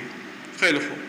رفتن بیمارستان یه سرگوشی آب بدن، ولی تو راه راه گم شدن، اصلا نتونستن آی سی یو رو پیدا کنن. پیدا نشد آی سی یو، دست از پا دراسته برگشتن خونه. گفتن نقشه دیگری باید بکشیم. لوگو رفت و همون روز از مغازه واسه همشون لباس بیمارستان خرید و گفتن که فردا پا میشیم میریم بیمارستان. قبل از این که برن زنگ زدن بیمارستان، گفتن که آقا آقای شیلر اوضاعش چطوره؟ گفت آقای شیلر رفتن. گفت اه کجا رفتن؟ گفت دیگه رفتن دیگه، مرخص شدن رفتن، شما خبر نداری؟ نه. خیلی خوب. در واقع شیلر خیلی شانس آورد که به حرف کاراگاه گوش کرد، واقعا ممکن بود همون روز صبح کارشو بسازن. زنگ زد خواهرش در نیویورک، اونم یه آمبولانس هوایی خبر کرد. هرچی هم دکترها گفتن نه نه نمیشه، این گفت اصلا از این حرفا گذشته کار. شش هزار دلار هزینه آمبولانس رو با تیب خاطر داد، جونش رو برداشت و دبرو که رفتیم. هفته بعد رو کلا خوابید بیمارستان، بدون واکر نمیتونست دو قدم هم راه برداره، یه دستشویی رفتن براش کلی مکافات بود، ولی تقریبا هر چی در این ماجرا سرش آمده بود و یادش بود. اینکه سوزونده بودنش، اینکه زده بودنش، ازش به زور امضا گرفته بودن، خیانت دلگادو، همه یادش بود. زنگ زد داداشش الکس شیلر و ماجرا رو با همه جزئیات آزاردهندش تعریف کرد براش، شکنجه ها، امضاها، خیانت ها، همه چی. اونم زنگ زد دلگادو، گفت ببین من خبر دارم چی کار کردی، حواستو جمع کن که دارم میام انتقام داداشمو بگیرم ازت. تو این فاصله شیلر هم مرخص شد، رفت خونه خواهرش. تماس برادر شیلر شد یک دردسر جدیدی برای این دار و دسته گرگ‌های سانجی. چه کنیم چه نکنیم؟ گفتن آقا دوباره جمع شدن، هم قسم شدن که کار بابا رو یک سره کنن. گفتن این دفعه واقعا بریم کارش رو بسازیم. شب کریسمس لوگو و دوربال و استیونسون بلند شدن رفتن سر وقت برادره، حدس می‌زدن که شیلر هم خونه برادره باشه. رفتن اونجا کشی که خونه رو می‌کشیدن که دیدن داداشا اومد بیرون چمدون به دست، سوار ماشین شد که بره. افتادن دنبالش ولی تو راه گمش کردن. گمش کردن لوگو زنگ زد دلگادو که آقا اینطور شد اینا ما گمش کردیم. اونم استرسی بود، استرسی تر شد که بابا شما چقدر چلمنین، یه شب کریسمس من نشستم با همسرم و این بچه تازه به دنیا اومده، می‌خوام یه آرامشی داشته باشیم، همش سوتی همش فلان. دیگه گفتن اینطوریه دیگه. یه خورده گذشت دیدن خبری نشد، نه از شیلر خبری شد نه از داداشه. دوباره یه مقدار شیر شدن. قبلا چند باری رفته بودن خونه شیلر، ده هزار دلار پول نقد و کارتای اعتباری و اسناد اموال غیر منقول و جواهرات زنش و این چیزا رو برداشته بودن. گفتن بریم یک حمله گازانبوری دیگری بکنیم ببینیم چه میشه کرد. خونه هم خونه ردیفی بود، استخر و جکوزی و سیستم سینمای خانگی و تلویزیون پنجاه اینچ و خونه مرتبی بود. با خونه زندگی خودشون و هر جایی که اینا دستشون بهشون میرسید و میرفتن و اینا خیلی فرق داشت.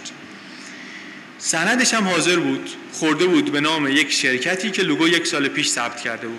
دیگه سند خونه به نام شیلر نبود. شیلر البته زنده بود و این یه مقداری عیششون رو منقص میکرد، ولی بالاخره بالای دو میلیون دلار ارزش چیزایی بود که دستشون رو گرفته بود. اوضاعشون میزون بود. لوگو هنوز درگیر محدودیت‌هایی بود که به خاطر اون آزادی مشروط داشت. واسه همین مرسدس هشتاد هزار دلاری رو که می‌خواست لیز کنه به اسم دلگادو گرفت. به ویکس هم که در نیویورک گفتیم آه نداشت با ناله سودا کنه، به اینم اومده بود اومده بود همون که اومده بود فلوریدا از خلاف دور بشه و اینا، به اینم یه پولی دادن. گفته بودن صد هزار دلار ولی یه مقدار بیشتر از نصفشو بهش دادن. اون استیونسون رو هم که هی بگیر نگیر داشت و اصلا سر شب کشتن این بابا خیلی تابلو پیچونده بود، سی هزار دلار بیشتر بهش ندادن.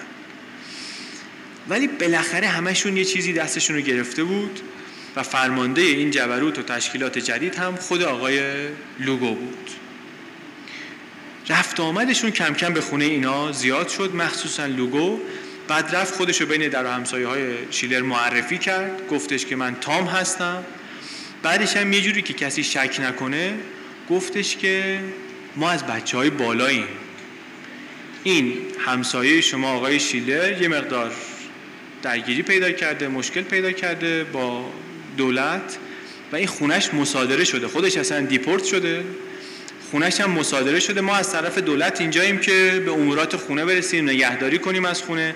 این خارجی‌ها هم که شما می‌بینید هر از گاهی میان میرن، اینا همه دیپلماتن، بیشتر هم از کشورهای حوزه کارائیب، ولی ما اینطور آدمایی هستیم. خیلی هم مؤدب و مهربون و کار همسایه ها رو برس. و یه همسایه میگه من لامپ مثلا طبقه دوم دو طبقه باید نردبون بذاره که بره عوض کنه، نردبون گذاشت رفت واسهش عوض کرد، باغچه رو باغبون آوردن بهش رسید، سر و شکل خونه رو درست کرد. گفتن به یه همسایه سپردن، گفتن هر بسته‌ای برای شیلر آمد بیا به ما تحویل بده. همسایه هم بدون پرسجو دوازده تا بسته توی این مدت آمد بهشون تحویل داد. خیلی خودشونو به عنوان یک همسایه خوب و متین و موقر جا انداختن تو محل. ویکس و دوربال دیگه شروع کردن بعضی وقتا شبا هم اونجا موندن، کنگر رو خوردن، لنگر رو انداختن. بعدش هم رفتن یه سر اون مغازه‌ای که چند وقت پیش رفته بودن، واکیتاکی و شوکر رو اینا خریده بودن، تجهیزات خریدن، سیستم امنیتی خونه رو ارتقا دادن، دوربین مداربسته ضد آب، یک مانیتور بیست و پنج اینچ هم گرفتن گذاشتن توی هال دیگه حواسشون به همه جا باشه. جاگیر پایی که شدن رفتن سراغ سرگرمی اصلی خودشون. اول از همه هم رفتن آمار استریپ کلاب‌های محل رو گرفتن. رفت آمدشون اونجا زیاد شد. دوربال چشمش اونجا پیش یه خانم رقصنده‌ای بود مجارستانی به نام بیاتریس وایلند.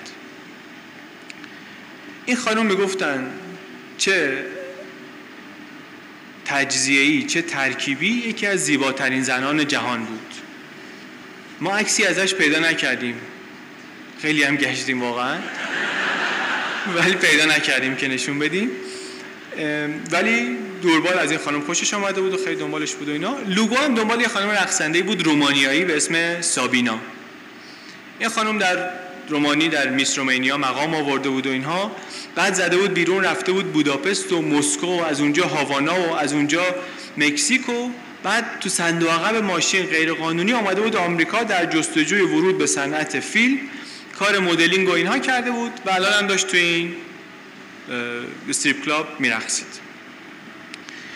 این دوتا مرد جوان قصه ما، اینا امکانات مادی فیزیکی و مادی مناسب برای بردن دل این دو خانم رو داشتن، کما بیش قوی بودن، عضلات هیولایی، بر و روی خوب و مقدار خیلی زیادی پول نقد.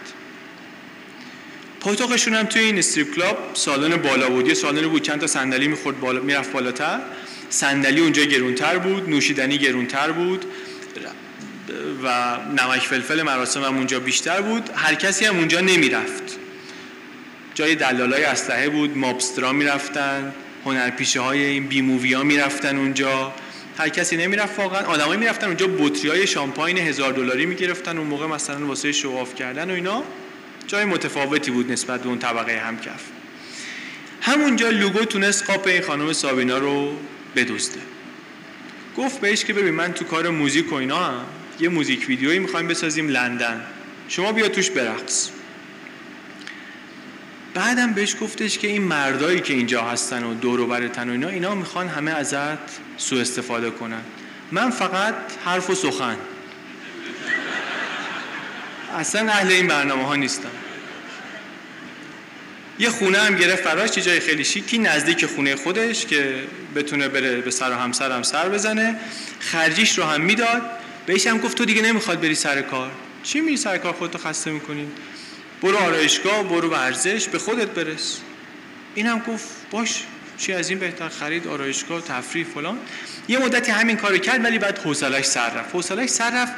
از اون ورم برنامه‌های لوگوی خود واسش عجیب بود، یه وقت‌های غیبش می‌زد، مثلا چند روز پیداش نمی‌شد، یا یه وسایل عجیبی تو دست و بالش پیدا می‌شد. مثلا میگفت خب تو تهیه کننده موزیکی، دوربین دید در شب می‌خوای چیکار؟ چرا انقدر باهاما میری؟ ساعت کاری چرا همچینه؟ اون کلیپی که لندن قرار بود بسازیم چی شد؟ مثلا هیچ خبری ازش نیست. دیگه خیلی که مشکوک شد، لوگو بهش گفتش که ببین عزیزم، من نمیتونم ازت مخفی کنم، بیا برات اعتراف کنم که من با سی آی ای کار میکنم. این مسافرت هایی هم هست که گاهی من میرم، اینا همه مأموریت های امنیتیه به چهار گوشه جهان. بعد شروع کرد واسهش خالی بندی، یه دفعه هنگ کنگ توی مأموریتی بودم، وسط کار عملیات لغو شد، من یه هفته تو تنه یه درخت زندگی کردم. یه دفعه انگلیس بودم، تو هتل بودم، وسطش عملیات لغو شد، من تا یه مدتی از بقیه غذاهای ملت می‌خوردم، بقیه غذای ملت می‌خوردم و اینا. این هم خیلی تحت تاثیر قرار گرفت، یاد فیلمایی افتاد که در جوانی در رومانی میدید، فیلم آمریکایی‌ها، فکر کرد که با جیمز باند طرفه. در جا برداشت اسم لوگو رو تو تلفنش به نام دو صفر هفت سیو کرد. هر وقت زنگ می‌زد میگفت دو صفر هفت هم زنگ زد. جیمز باند. اون دوربال هم خونش آورد نزدیک اینا. بعد سابینا فکر کرد اونم که همش با لوگوه، خونش هم که آورده اینجا، حتما اونم تو همین کاره، اونم حتما با سیایه کار میکنه. اون آقا البته یه مشکلاتی داشت با دوست دختر اون موقعش، از جمله مسائل ناشی از مصرف بی‌رویه استروئید، ولی چشمش همچنان دنبال خانم بیاتریس بود که گفتیم. بیاتریس اون رقصنده مجارستانیه بود، خیلی دنبال اون بود. همون وقتی که دار و دسته سانجیم داشتن در خونه آقای شیلر مستقر می شدن، شیلر از نیویورک زنگ زد به کارگاهه، گفتش که آقا من همونم که گفتی فرار کن و این حرفا و در رفتم و اینا، و الان سالمم، در حال بهبودم، دارم میرم کلمبیا پیش زن و بچه‌م، ولی میخوام یه کارگاه خصوصی استخدام کنم بره تحت این پرونده منو در بیاره. کارگاهم گفت باشه من هستم، شما فقط اول کاری که میکنی هر چی یادت میاد از این ماجرا رو بنویس، هر مدرکی رم داری جمع کن بفرست واسه من، بقیه‌اش دیگه با من. چند روز بعدتر شیلر پرواز کرد رفت پیش زن و بچه‌ش. هنوز چه از نظر فیزیکی چه از نظر روحی اوضاعش بیریخت بود، بیست کیلو وزن کم کرده بود، شده بود پنجاه و پنج کیلو. مرتب کابوس میدید، کابوس‌های دوران اسارتش رو میدید، بیخودی یهو میزد زیر گریه و اوضاع مالیش هم خیلی بد بود. هشتاد هزار دلار بدهی فقط روی کارتای اعتباریش داشت. همشون هم به خاطر خریدایی که نه کار خودش بود نه کار خانومش بود. رستوران تعطیل، خونش سند خورده به نام شرکتی که اصلا نمیدونه چی هست و یک میلیون و چند صد هزار دلار پولی هم که توی حسابای آفشور داشت آب شده رفته تو زمین. حسابای بانکی هم خالی. شروع کرد جمع کردن اسنادی که نشون بده آقا من این مال و اموالو دادم به آدمایی که اصلا نمیشناسم، در زندگی هیچ کاری با اینها نداشتم. امضای پای تغییر دریافت کننده بیمه عمر به خندش انداخت، انقدر کج و کوله بود. بعضی از امضاهای پای چکا هم همینطور. باور نمیتونست بکنه که بانک یا شرکت بیمه این امضاها رو قبول کردن. بعدم میگفت این لیلیان کیه اصلا؟ این دختری که من این همه چیزو زدم به نامش، سرمایه گذاری توی یه برجی داشتم اونو زدم به نامه، این اصلا کیه؟ من تو زندگی اینو ندیدم. ما البته میدونیم که بود دیگه، زن سابق آقای لوگو. یه نامه فرستاد شیلر برای کارگاه، یه نامه فرستاد شیلر برای کارگاه و اسم دو نفر رو هم برد. یکی دوست و شریک سابقش دلگادو که مطمئن بود تو این کار دست داره و دیگری لوگو که میگفت که من مطمئنم یکی از کسایی که منو زندانی کرده بود. کارگاه این دوتا رو نمیشناخت، ولی یه اسنادی ضمیمه نامه شیلر بود که این اسناد رو یه کسی به عنوان شاهد امضا کرده بود و تایید محضری کرده بود به نام آقای جان مسی، صاحب باشگاه. کارگاه اینو میشناخت. شیلر گفت اینم احتمالاً در دزدیدن من دست داشته، نقش داشته. کارگاه گفت امکان نداره، من این آقا رو میشناسم و اصلا چون میشناسم کار رو از همین شروع میکنم. این آقا حساب داره، بدنساز بوده قبلا، الان صاحب باشگاه خودشه. سی سال من اینو میشناسم، چند تا کار واسش کردم، اینم واسه من کار کرده. اصلا خیلی شبیه هم بودن. اینا اینا یه دبیرستان رفته بودن، کاراگاه و آقای جان مسی یه دبیرستان رفته بودن. جفتشون خوشتیپ، خوشهیکل، سرشون به کارشون گرم بود، آدمای موفقی بودن، زندگیشون شبیه هم بود. پنج سال حتی دفتراشون نزدیک همدیگه بود. هیچ رقمه تو کتش نمیرفت که این بابا قاطی یه همچین برنامه‌ای باشه یا مثلا تو یه فضایی مثل اون انباری که شیلر تعریف میکنه این حاضر شده باشه. زنگ زد کارگاه به آقای مسی که آقا باید ببینمت. یه گرایی هم بهش داد، گفتش که شاید این مهمترین جلسه عمرت باشه. گفت خیلی خوب، من میام فردا، میام سر قرار. رفت سر قرار رو دید که این آقای مسی در سن پنجاه و هفت سالگی دیگه اون هیکل خوشتراش و ماهیچه‌ای قدیم رو نداره. یه تشبیهی میکنه نویسنده، جالبه. میگه که مثل پدر بزرگی شده که شب عید در حال حمله به دیس سبزی پلو ماهیه. بیشتر وجناتش اینطوریه تا یه آدم مثلا باشگاهی هیکلدار ورزیده‌ای که هم بخوام ازش بترسم. گفت شما آقای به اسم مارک شیلر میشناسی؟ گفت نه والا. نامه شیلر رو نشونش داد، صورتش هم قشنگ گرفت زیر نظر ببینه که حالت چهرش تغییری میکنه، چیزی میتونه بفهمه از اون یا نه. دید چیز خاصی بروز نمیده، فقط گفت که انگار خیلی سخت گذشته به این بابا. کارگاه ازش پرسید خورخه دلگادو میشناسی؟ دنیل لوگو میشناسی؟ گفت آره اینا رو میشناسم، لوگو کارمند باشگاه، دلگادو هم اینجا وزنه میزنه، تمرین میکنه تو باشگاه. به جز این اینا مشتریای منم هستن، کارهای مالیاتیشون، کارهای حسابداریشون رو میارن، من براشون انجام میدم. ولی من هنوز نفهمیدم این چیزایی که تو میگی، این داستان، این شیله، اینا چه ربطی به من داره؟ یک سندی داده بودن اینا، امضا کرده بود شیلر، سند اسقاط کلیه حقوق نسبت به ملک. سند عجیبیه، از این سندهای عجیب غریبی که فقط تو آمریکا پیدا میشه، تو ایران اصلا چیزی معادلش نداریم. هر حقی شما نسبت به ملکی داری اینطوری با این سند واگذار میکنی، حتی اگه صاحب اون ملک نباشی. بگذاریم. این سند رو گذاشته بودن و امضا کرده بود و مسی هم به عنوان شاهد این سند رو تایید کرده بود. گفتش که این سند و اون سند تغییر بیمه عمر، اینا رو هم دیگه دو میلیون دلار ارزش دارن، تو به عنوان شاهد امضای اینا رو تایید کردی. یهو حافظش به کار افتاد، گفت آ یه بابایی بود لاتینو بود، این یه دفعه اومد اینجا یه سری سند منات آورد ما امضا کردیم، مدرک شناساییش هم پاسپورت بود، من این ازش یادم مونده، شاید همونه. گفت کارآگاه بهش که یه خانومی باهاش نبود؟ گفت نه خانومی باهاش نبود. بهش نشون داد، گفت ببین این سند یه خانومی هم امضا کرده، تو چطور اینو تایید کردی؟ بعدش هم یه کپی پاسپورت نشون داد، گفت این خانم در اون تاریخی که این سند امضا شده اصلا اینجا نبوده، رفته کلمبیا. گفت من نمیدونم والا. گفتم هیچی با هیچی نمیخونه ها، اگه کاری چیزی کردی بگو. گفت حالا من درست یادم نیست جریان از چه قرار بوده، مال خیلی وقت پیشه، حالا یا این خانم کاغذ رو قبلا امضا کرده یا جریان یه چیز دیگه‌ای بوده. من یه کار میکنم، من این لوگو و دلگادو رو خبر میکنم، فردا بیان اینجا بشینیم صحبت کنیم، قضیه رو روشن کنیم. گفتن خیلی خوب. قرار گذاشتن و دوباره تو دفتر مصر قرار گذاشتن فرداشو.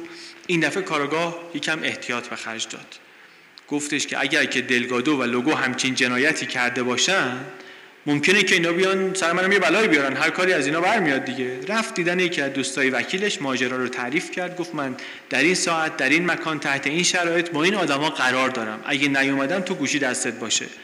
یه بادیگاردم گرفت، یه سری از نیروهای دفترش هم برداشت و رفت سر قرار. تو راه هم داد نامه شیلر رو این بادیگارد خوند. بادیگارد با فضا آشنا بود، گفتش که این داستانا تو آمریکای جنوبی ریخته، ولی اول هم اول گفتش که تو آمریکا هم تو آمریکا نباید این خبرها باشه، ولی بعد گفت البته اینجا مثلا جنوب فلوریدا و اینا ممکنه باشه. بعد ولی چیزی که توجهش رو جلب کرد همون چیزی بود که برای کاراگاه هم جالب بود. یکی اینکه اینا باج نخواسته بودن، این از اول براشون مشخص بود که می‌خوان این بابا رو بکشن و در عین حال نکشته بودن، و دو اینکه اینا رفته بودن سراغ وکیل و اینا. اینطوری که کاراگاه گفت، کاراگاه طبق معمول اسلحه با خودش نداشت، بادیگارد طبق معمول دو تا اسلحه داشت.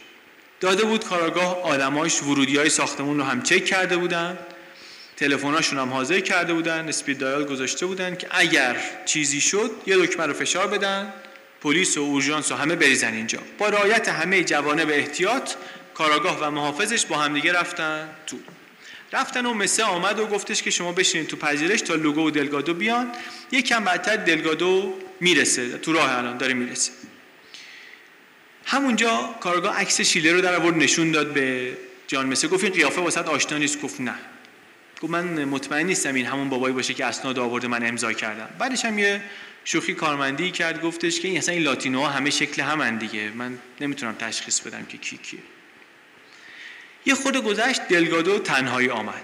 آمد و کارگاه دقیق شد روش، دید که این بابا اصلا بهش نمیاد همچین کاری، آدم متین و محترمیه، اصلا اونقدی هیکلی هم نیست، لاغر بیشتر، اون گولاخ آدمکشی که اینا انتظار داشتن نبود. مثل اینا رو به هم معرفی کرد، فرستادشون توی اتاقی، توی اتاق خالی توی دفتر، و خودش رفت. دلگادو نامه شیلر رو خون، سند خونه، بیمه عمر، همه رو بررسی کرد. بعد خیلی بی تفاوت گفتش که قضیه معامله چیزی بوده، یه جوری که انگار این حرفو که بزنم دیگه ختم کلامه. این لحن و حالتش خدای واسه کاراگاه برخورنده بود. گفت ا معامله بوده؟ توی معاملات شما طبیعیه که یکی رو بدوزن، یک ماه گروگان نگه دارن، بزنن، شکنجش کنن، له و لوردش کنن؟ دلگادو بهش برخورد، گفت من این حرف شما رو جواب نمیدم. کاراگاه گفت ببین من فهمیدم شما چی کار کردی. اگر شیلر کشته شده بود، اگر شیلر جون به در نورده بود، نقشه شما بیست بود. یک جنایت بی عیب و نقص انجام داده بودید، پرفکت کرایم.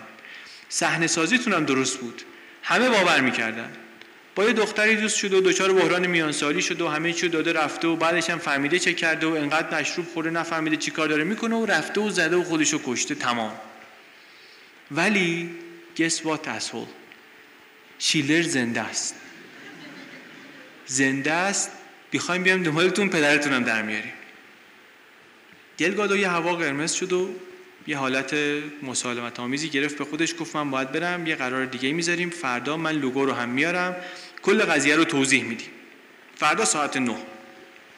این دفعه کارگاه دیگه فقط محافظاشو برد، دید دلگادو همچین هیکلی چیزی نداره، گفت همین بسه دیگه، بقیه کمکاشو نبرد. سر قرار فردا بازم کاشتن اینا رو. در ساختمون باز بود، ولی این دفعه خود مس هم نبود، اصلا در دفترای مس بسته بود که یه خورده عجیب بود برای روز کاری.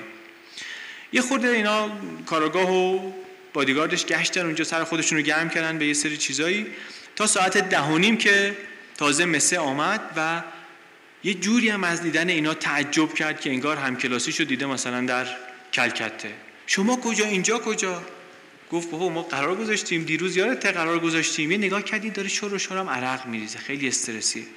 گفت ما قرار گذاشتیم بیایم امروز جلسه لوگو دلگادو اینا، یادته؟ گفت آره آره نگران نباش، همه چی ردیف، اینا اینا هم الان میان.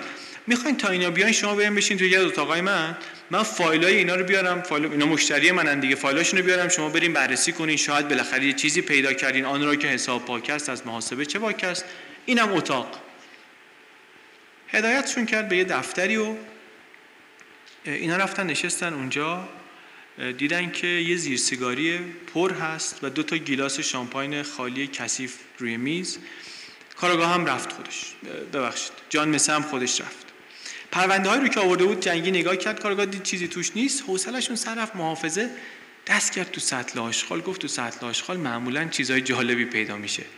دست کرد تو سطل آشغال و یه چنگه کاغذ در آورد و دیدن اتفاقا چه چیزای جالبی هم اینجا هست. بیشتر کاغذایی که اون تو پیدا کردن مربوط میشد به باشگاه و مظنونین آدمربایی. پا شدن در رو قفل کردن و ده بگرد تو این کاغذها. در واقع مثل اینا رو برده بود توی اتاقی که لوگو از اینجا به عنوان دفتر کار استفاده میکرد. تو همین اتاق نقشه دزدیدن شیلر رو کشیده بودن. بین همین کاغذها ارتباط مثل و این گنگ رو هم میشد پیدا کرد. اصلا دیگه جایی برای هاشا باقی نمیموند. چیزی که مشخص بود این بود که دیشب تا صبح دو نفر نشستن اینجا مشغول پاکسازی بودن که هر چی سند هست که میشه مربوطش کرد به این قضیه امها کنن، ریختن تو سطل آشغال، گفتن صبح کی میاد میبره دیگه.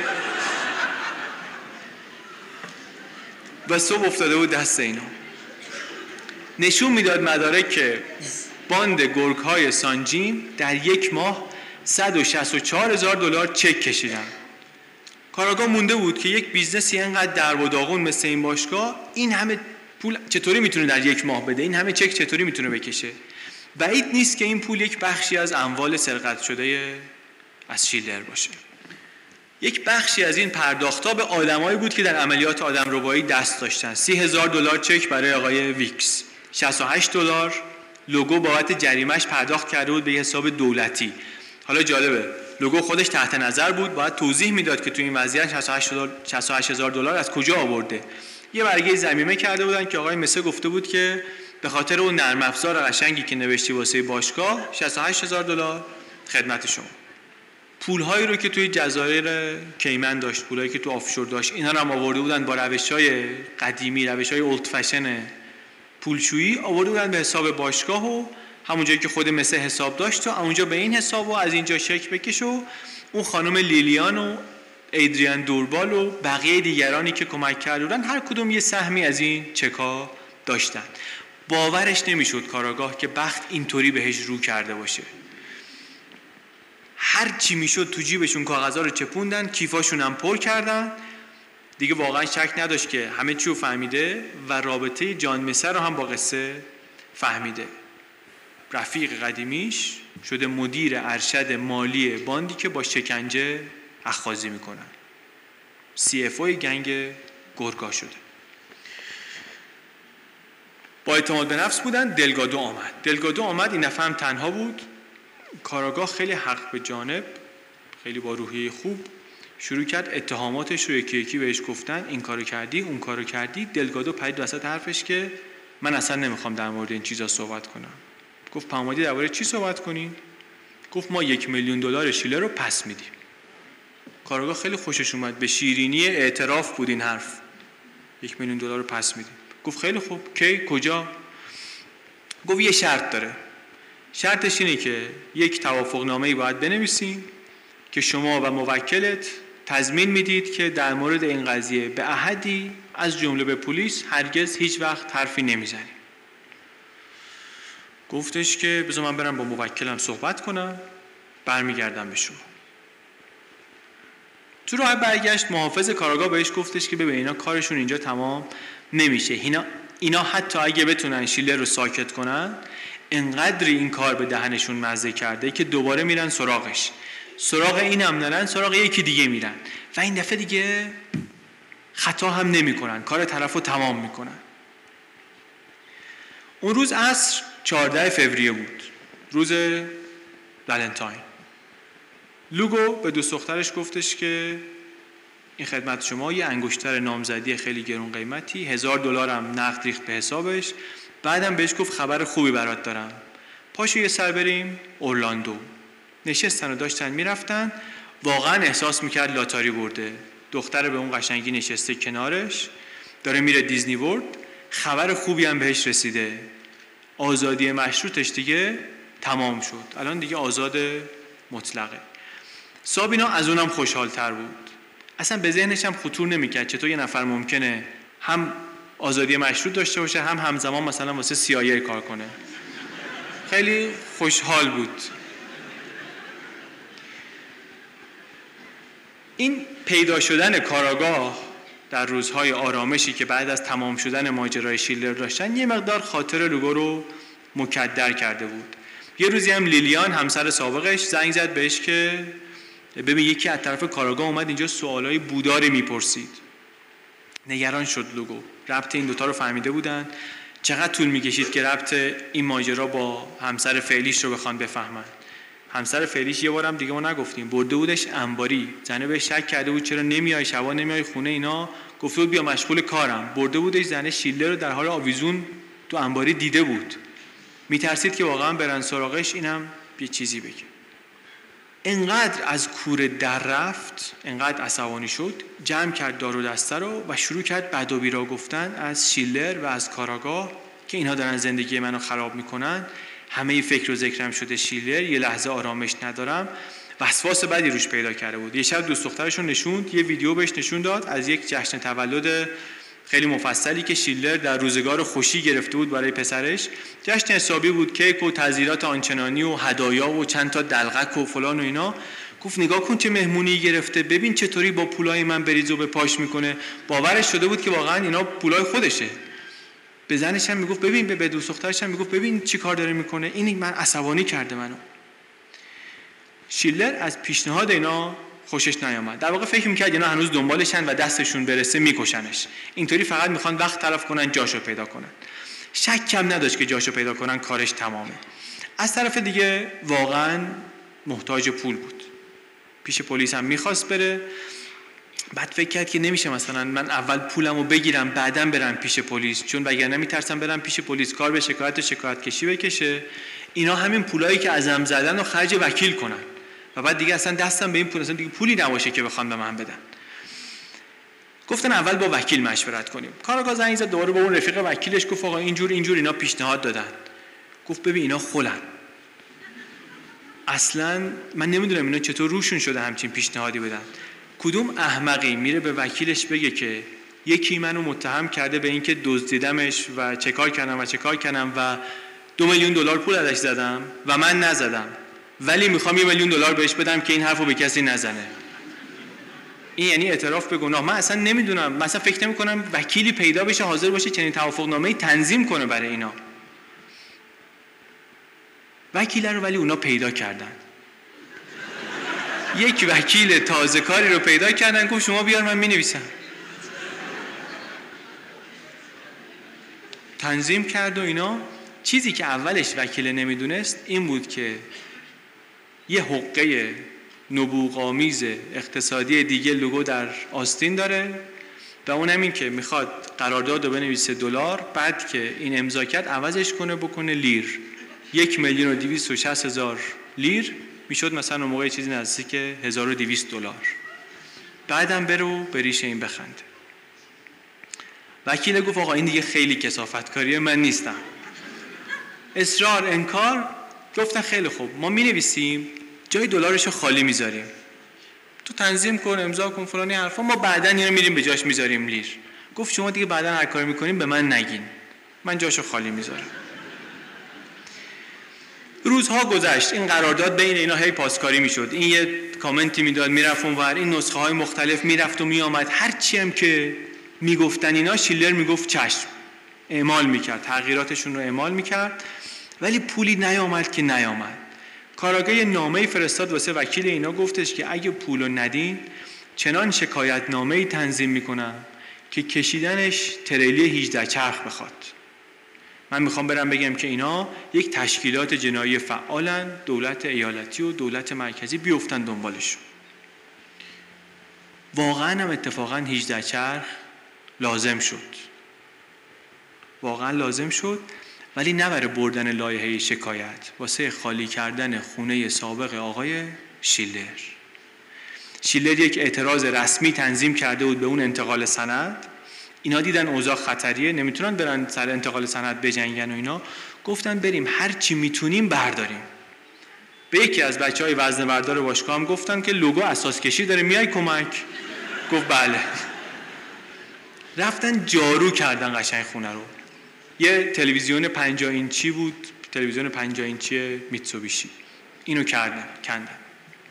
قالیای ایرانی، مجسمه‌های برنزی، کاناپه‌های چرمی، مبل و تخت اتاق خواب، ظروف نقره، کریستالای گرون، میز غذاخوری، هشت هزار دلار بوفه، بوفه هشت هزار دلاری، ماشین لباسشویی، خوشکن، فریزر، کامپیوتر، ویدیو گیم، مبلای تو حیات، دو تا دوچرخه، کالسکه بچه، درخت کریسمس با تزئیناتش، آلبوم عکس خانوادگی، نوارای ویدیویی، همه رو بلند کردن. یک کیف دستی داشت شیلر از پوست مار، اینو برداشتن. یه عینک آفتابی کارتیه داشت زنش، اونو برداشتن. عینک گوچی، عینک کارتیه مال خودش بود، گوچی مال زنش بود، حالا مهمم نیست. همه لباسای بچه‌هاشون، حتی کلید پریزا رو در آوردن بردن. جکوزی رو از جا در آوردن گذاشتن تو ماشین بردن. یه بی ام و استیشن داشت خانومش، اونو برداشتن دادن یکی از بچهای باشگاه، پلاکش رو عوض کرد، اینو بردن. بدون احتساب ماشین بالای صد و پنجاه هزار دلار اون موقع پول بردن از خونه اینا. شیلر به خاطر اینکه اینا دفاعی نکردن از این اعتراضش به انتقال سند، خونه رو تونست پس بگیره. خونه رو تونست پس بگیره. به محض اینکه خونه رو پس گرفت، زنگ زد به کاراگو، گفت آقا برو ببین اوضاع از چه قراره. اینم رفت و زنگ زد بهش که ببین آشپزخونه دست نخورده است. حتی غذای بچه توی یخچاله، ولی به جز این خونه لخت لخته، اصلا ترسناک لخته، یه جوری خالیه انگار نه انگار روزگاری کسی اینجا زندگی کرده. گفتش که یعنی خونه خالیه. گفت آره، یه یخچال داری ولی دیگه هیچ چی نیست، نه مبلی، نه تختی، نه لباسی، نه وسایل شخصی، هیچ چی نیست. جکوزی نیست دیگه، من دارم بهت میگم کلید پریزو بردن. گفت نقاشیای رو دیوار چی؟ گفت هیچ چی تو خونه نیست. کجا بردن وسایلو؟ بردن همون دخمه خودشون، همون انباریه، انباری دلگادو، همون جایی که شیلر رو در این مدت اسارت زنجیر کرده بودن به دیوار. بعد جمع شدن وسایلو تقسیم کردن. دوربال مبلای چرمی رو برداشت، تلویزیون بزرگه رو برداشت، لوگو میز غذاخوری رو برداشت با چند تا تابلوهای نقاشی، همه اینا رو برد داد دوست دخترش.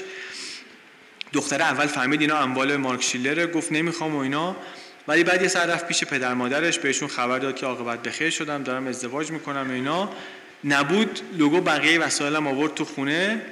بعدش هم که برگشت سوئیچ بی ام و داد بهش، خیلی خوشحال شد، تشکر کرد. تا یه روز بارونی داشت میرفت، برفاکن زد، برفاکن کار نکرد، زد بغل توی کافه نشست، دفترچه راهنما رو در بیاره ببینه که برفاکن چیکار باید بکنه، دید نوشته مالک مارک شیلر.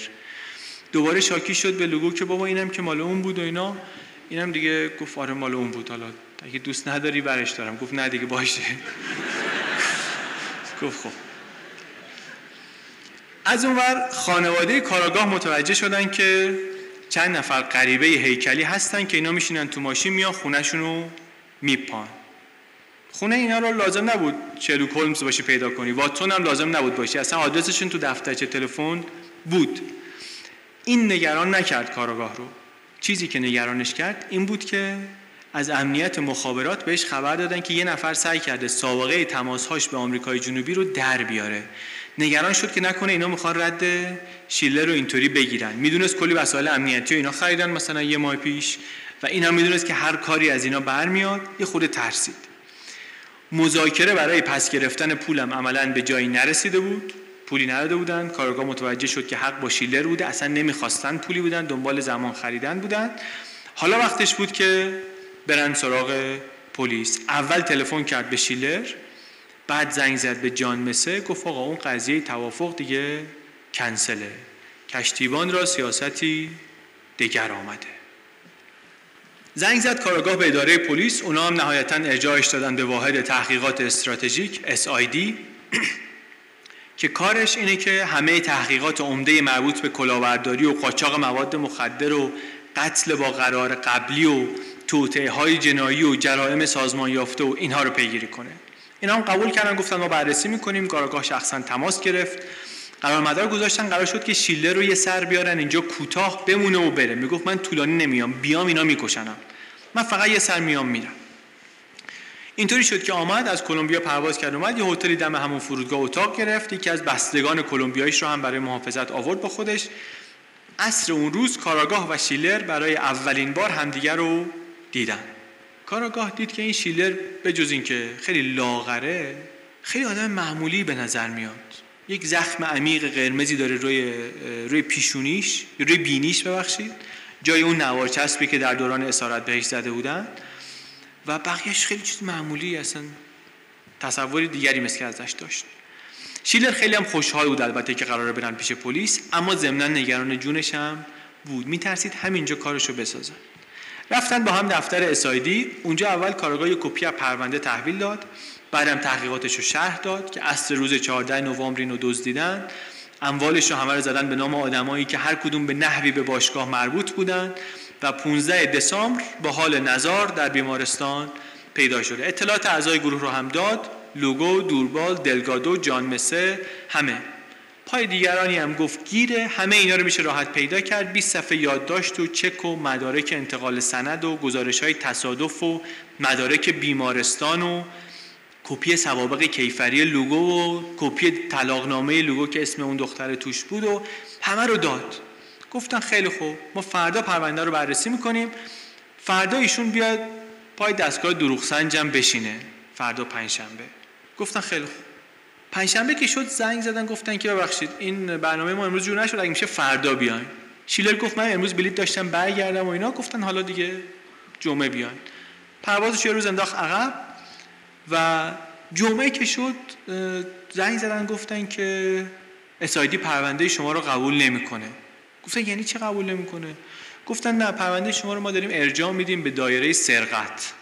خیلی برخورد بهشون. کاراگاه خیلی شاکی گفتش که پرونده‌ای با این درجه از خشونت رو شما میخواین بدین به دایره سرقت؟ اونا مثلا با قالپاق دزدا و ضبط ماشین دزدا با اینا سر کله میزنن، بفرستین اونجا دیگه فاتحه تحقیقات جدی رو باید خوند، اتفاقی نمیفته اونجا که. گفتن بله، عنصر اصلی این پرونده سرقته، باید بره سرقت. گفت بابا اینجوری نگاه کنی عنصر اصلی هر جنایتی سرقته. گفتن نه، همینه که هست. خیلی ناراحت شدن. تو راه برگشت شیلر مات و متحیر بود هنوز، میگفتش که من این همه شرح ماجرا دادم، آخه سرقت، اینا توطئه کردن، نقشه کشیدن، شکنجه، آدمربایی. کارگاه خودش میگفت من هرچی تو این بیست سال گذشته از قانون یاد گرفتم دود شد رفت هوا، منم باورم نمیشه. از این بدتر این که راست راست اینا الان میچرخن، پولایی که از منها پولی کردن، پولایی که از شیلرها پولی کردن، مزه میکنه، خوش میگذره بهشون، انقدر خرج میکنن خرج میکنن تا تموم شه، تموم که شد میرن سراغ یه بدبخت دیگه. ولی دیگه کارش نمیشد کرد، رفته بود دایره سرقت. یکی از مامورای اسایدی رو هم همراه اینا کردن، رفتن دایره سرقت که شیلر رو ببرن با چند تا از پلیسای اونجا گفتگو کنه. تو سالن انتظار کاراگاه میگه که دیدم یکی نشسته خیره به ما داره اینطوری آروم دست میزنه، یه پوزخندی هم روی لبشه. میگه رفتم از منشی پرسجو کردم که این بابا فازش چیه، این چرا همچی میکنه؟ گفتش که شما از من نشنیده بگیر، ولی قبل از اینکه شما بیاین از اسایدی زنگ زدن به ما، گفتن که یکی میاد اینجا پیش شما که اینو باید بهش اسکار بدن، انقدر که بازیگر خوبیه، یه داستانی نوشته سرهم کرده، یک فیلمی این بازی میکنه که لایق جایزه اسکاره. کاراگاه خیلی عصبانی شد، میگفت اسایدی نه تنها خودش قبول نکرده، بلکه با این حرفی که زده اینجا هم هوا کرده پرونده رو، اینا هم دیگه جدی نمیگیرن کار ما رو. شیلر از اونور خیلی تحت فشار بود، بعد حرف میزدن باهاش، داشتن ازش مثلا بازجویی میکردن، ولی همش فازشون این بود که ما حرف تو رو باور نمیکنیم. یه خانم پلیسی بود تو توضیحاتش چهار بار پرید تو حرفش که حواست باشه شکایت الکی خلافه ها، پلیس بیکار نیست هر کسی از در بیاد توی قصه تخیلی بگه ما بیافتیم دنبالش ها.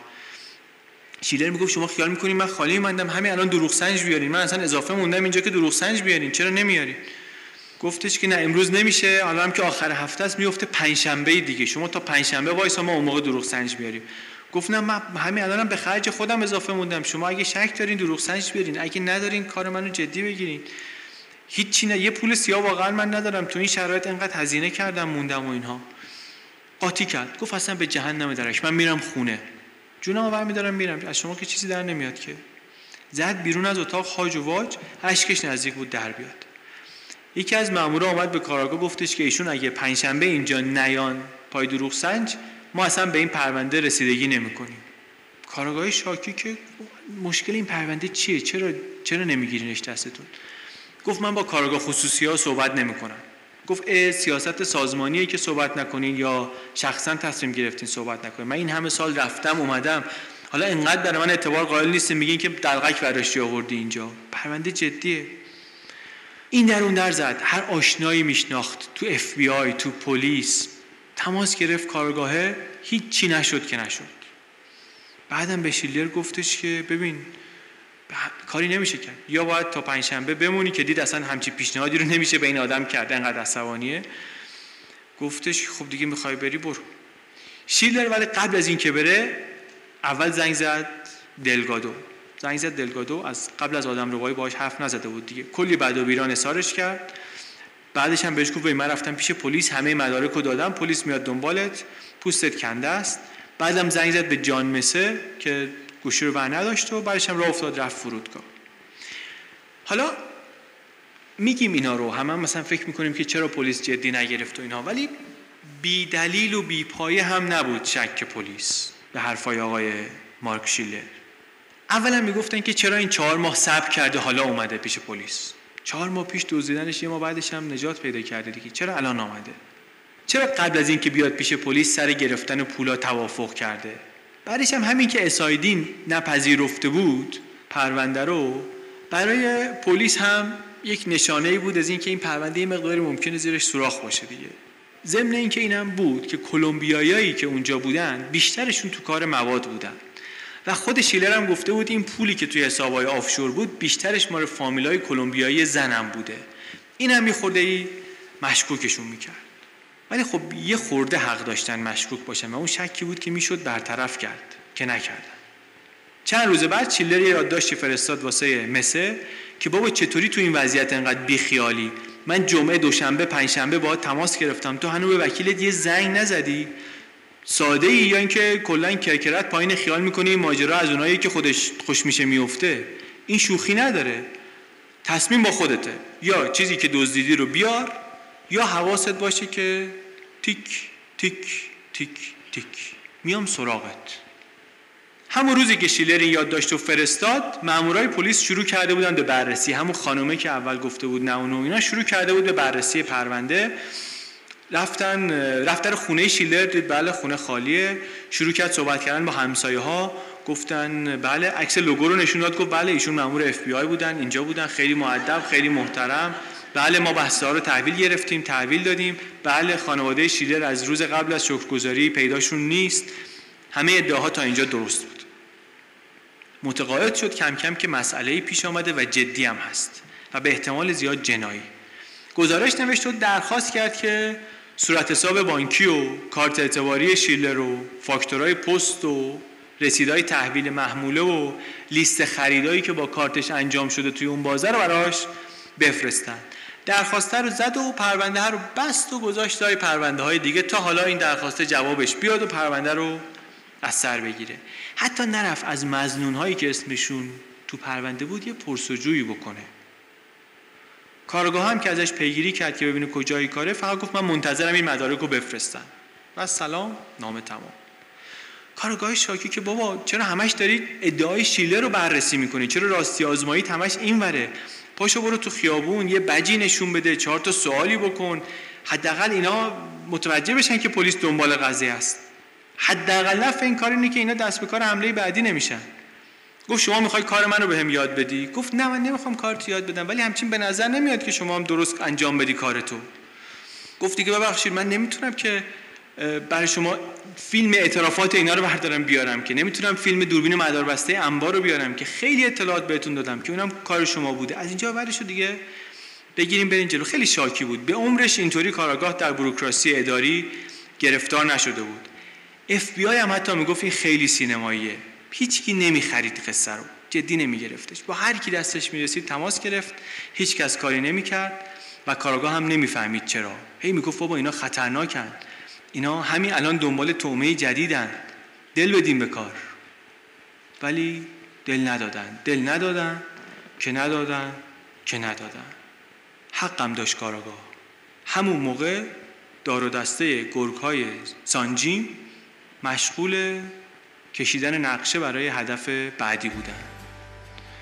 ماجرای عملیات بعدی گرگ‌های سانجیم رو بذاریم برای بعد از استراحت.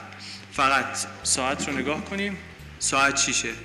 رأس ساعت شش و بیست دقیقه لطفاً توی سالن سر جاتون باشین که ما شروع کنیم. مرسی.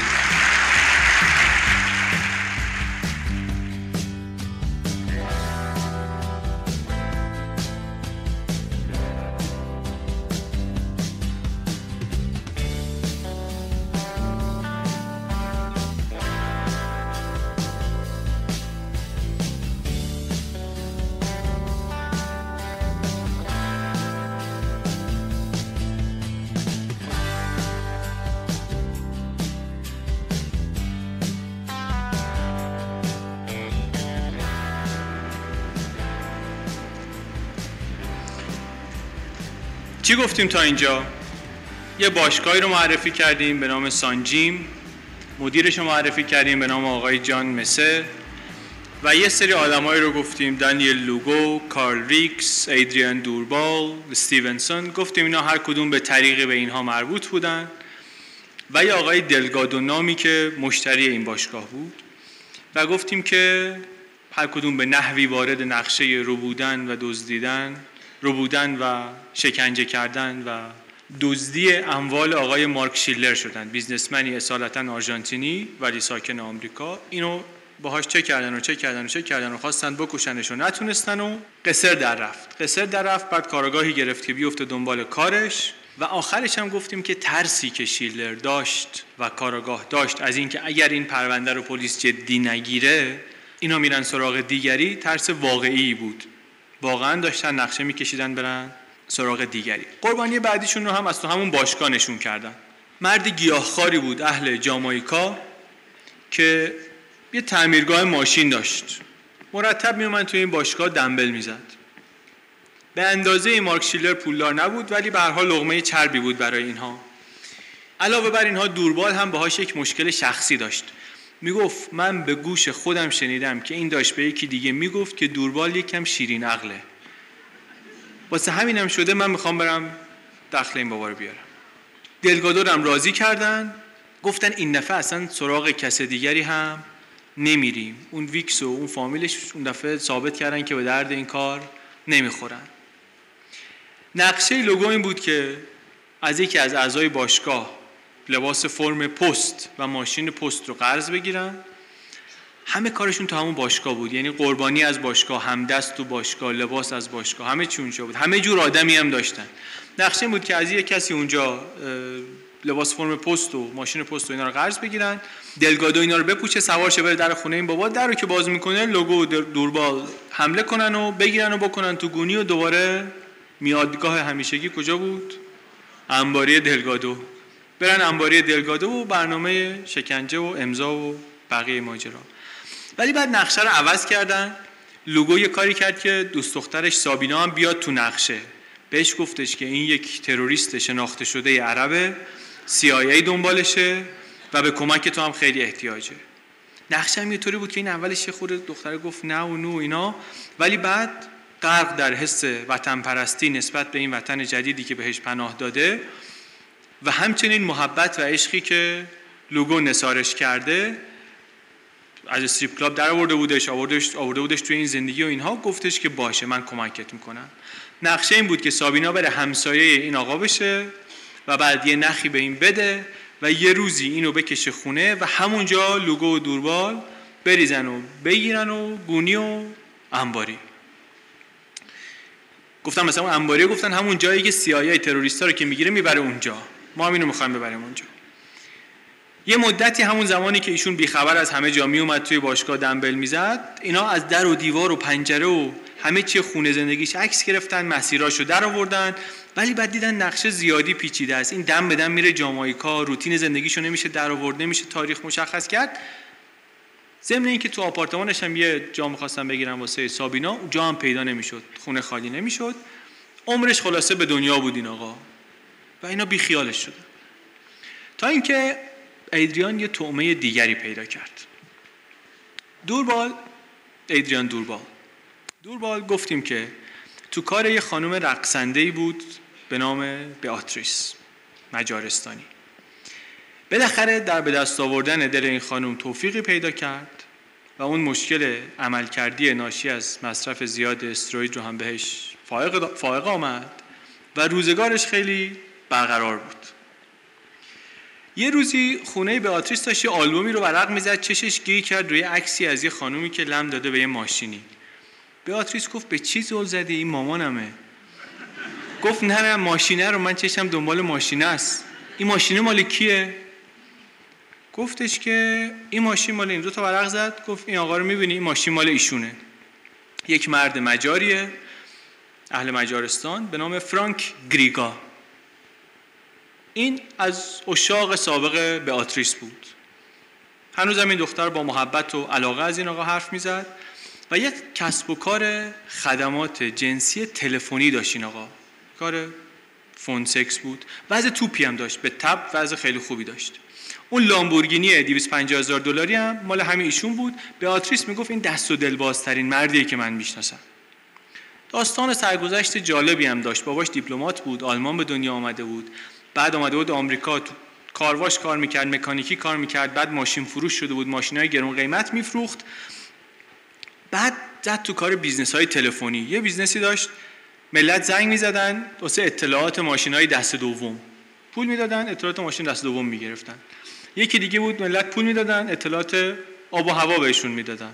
و این آخری که از همه پولسازتر بود، اینی بود که ملت تا دقیقه‌ای پنج دلار میدادن برای مکالمه‌های تلفنی آنچنانی. دنیای قبل از اینترنت دیگه، واقعاً کمبود امکانات. سال نود و چهار این آقا و شریکش سه میلیون دلار از این کار درآوردن، یک سال. جامعه مجارستانیای اونجا خیال می‌کردن که این گراهام بل فون سکسه. خیلی احترام علمی و بیزنسی و همه جوره براش قائل بودن. توی عکسای آگهیاش هم گاهی دوستاش، دوست دختراش اینا می آمدن، ماشیناش هم گاهی می آمدن. توی همون عکسا هم بود که مامان این خانم بیاتریس و یکی از ماشیناش ظاهر شده بودن. ثروتی به هم زده بود. خلاصه این آقا یک وکتور دویست هزار دلاری داشت، یه لامبورگینی داشت، یک عمارتی داشت در یکی از اختصاصی در این جاهای فلوریدا، یه یاتی، یه کاندویی در باهاما. خلاصه اوضاع مرتبی.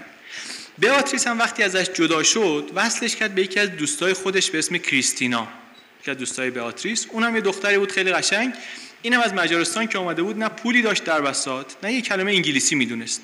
اومده بود و مثل خیلیای دیگه در این شرایط از رقص میله شروع کرده بود، از رقص در استریپ کلاب شروع کرده بود و ظرف یه سال تونسته بود پول ایمپلنت خودشو و عمل دماغشو اینا رو هم جور کنه با همین انعامی که توی استریپ کلاب گرفته بود.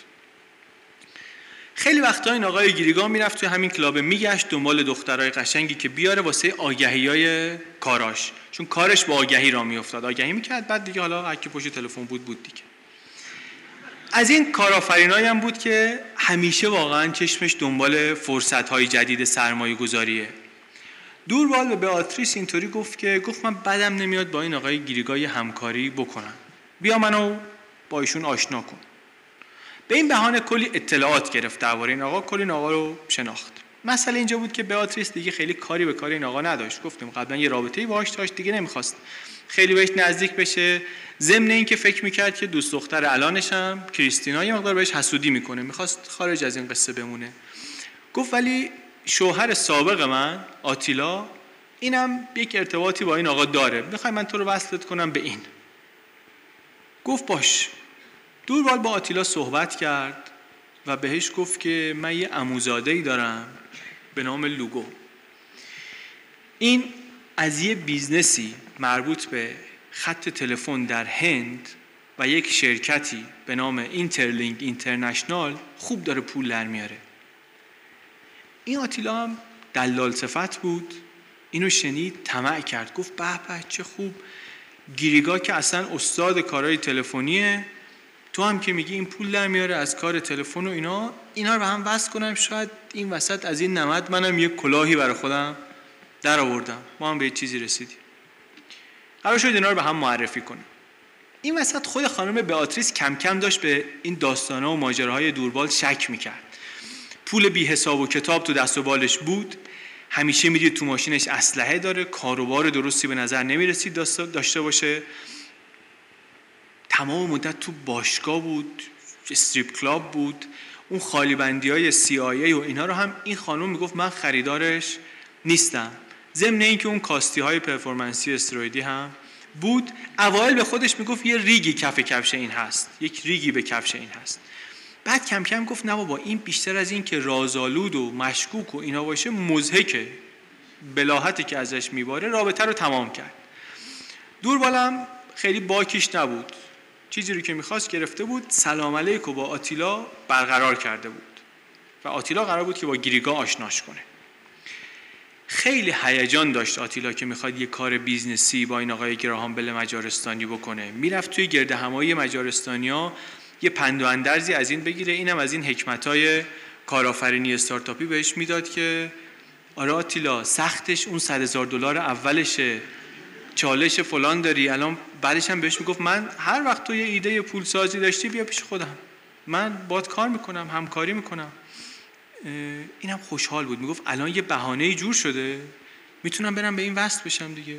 به دوربال گفتش که فقط یه خورده برام دقیق توضیح بده اینا چی کار میکنن، این بیزنس تلفن و اینا چیه. گفت ببین راستش رو بخوای منم درست نمیدونم، دکتر این کار این پسرعمومه لوگوه، اونو میارم اون قشنگ همه چی رو توضیح میده، فقط من میدونم پول توشه و یه ربطی هم داره به هند و یه ربطی به خط تلفن و شرکت اینترلینک. آتیلا گفت خوبه، حله، من وصلتون میکنم. لوگو اینا ولی حواسمون هسته که دنبال بیزنس که نبودن، دنبال همون کاری بودن که با شیلر کردن، همون کاری که شگرد داشتن، گونی و انبار و ادامه ماجرا، ولی کمک لازم داشتن. یه خورده این منور کردن، دست آخر لوگو رفت سر وقت دوست دختر خودش، بهش گفت ببین سابینا، تو که همیشه دلت می‌خواسته به من کمک کنی، الان وقتی که من به کمکت احتیاج دارم. بهش گفت ببین اف بی آی از من خواسته یه نفر رو بگیرم، یک تاجر مجارستانی به نام فرانک گریگا که این از زنها به خصوص زنهای مجارستانی سوء استفاده جنسی میکنه.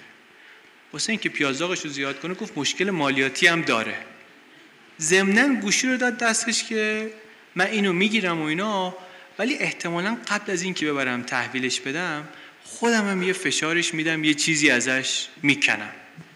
سابینا گفت خیلی خوب. خیلی وقت بود که وود وود داشت واقعا یه کاری از سر میهن پرستی بکنه، حوصله‌اش هم سر رفته بود، ضمناً از یکم هیجان هم بعدش نمی آمد، همچین درک و فهم درستی هم واقعا انگار نداشت، ساده بود خیلی. به قول یکی میگفت خداوند صورت و اندام زیبایی به این بخشیده ولی نکرده یک کمی عقل و هوشی تو این سر قشنگش بذاره، نمیتونست تصمیم درست بگیره. از سر اون قضیه تروریست عرب هم دلچرکین بود که نتونست نتونسته بود کمک کنه به لوگو و به آمریکا. این سری خودش خواهش تمنا که بده منم یه کاری براتون بکنم. گفت بیا کار اینه، من و دوربال میریم اینو دوست دخترشو از توی خونهشون میدوزدیم، تو دم در منتظر باش، دوربال میاد در پارکینگو باز میکنه، ماشین اینا رو بیاره بیرون، تو مرسدس منو بیار تو، ما این دو تا میندازیم صندوق عقب میریم. فقط ببین ما اینا رو میاریم، دستاشون بسته است، دهنشون بسته است، چشمش چشمشون بسته است، تو خوف نکن، چیز خاصی نیست، بلایی سرشون نمیاری. گفت سابینا که باشه و اینا، ولی به دوست دخترش دیگه چیکار داریم، اون که کاری نکرده. گفت به هر حال اینم یه اطلاعاتی داره، باید باهاش حرف بزنیم، ولی آسیبی بهش نمیزنیم، تو خیالت راحت باش.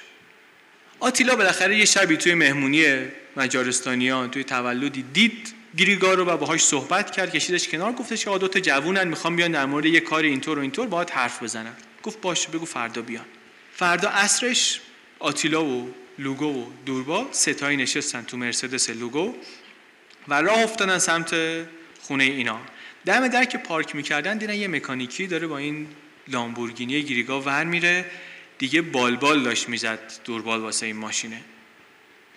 به مناسبت این قرار اون شلوار جینا و پیرنای اندامیشون هم گذاشته بودن کنار، کت شلوار حسابی تنگ کرده بودن، شیک و پیک، تر و تمیز، انگار همین الان از وال استریت در اومدن اومدن اینجا.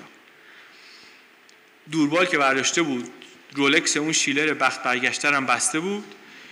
گریگا خودش، گریگایی که میزبان اینا بود، خودش تیشرت پوشیده بود، شلوارک پوشیده بود. ابهت اینا گرفتش. حتی آتیلا رو کشید کنار، گفتش که اینا هیچ چی نباشه همین یه قلم لباس پوشیدن رو خوب بلدن. به نظرم آدمای نایسی میان. صحبت‌ها رو لوگو کرد. گفت بله، من و همکارم اومدیم اینجا به شما یه فرصت خوب سرمایه‌گذاری پیشنهاد کنیم، سرمایه‌گذاری در یک شرکت بین‌المللی. شرکتی که اسم بردن اینترلینک اینترنشنال، البته شرکت واقعی بود، اما خب هیچ ربطی به اینا نداشت.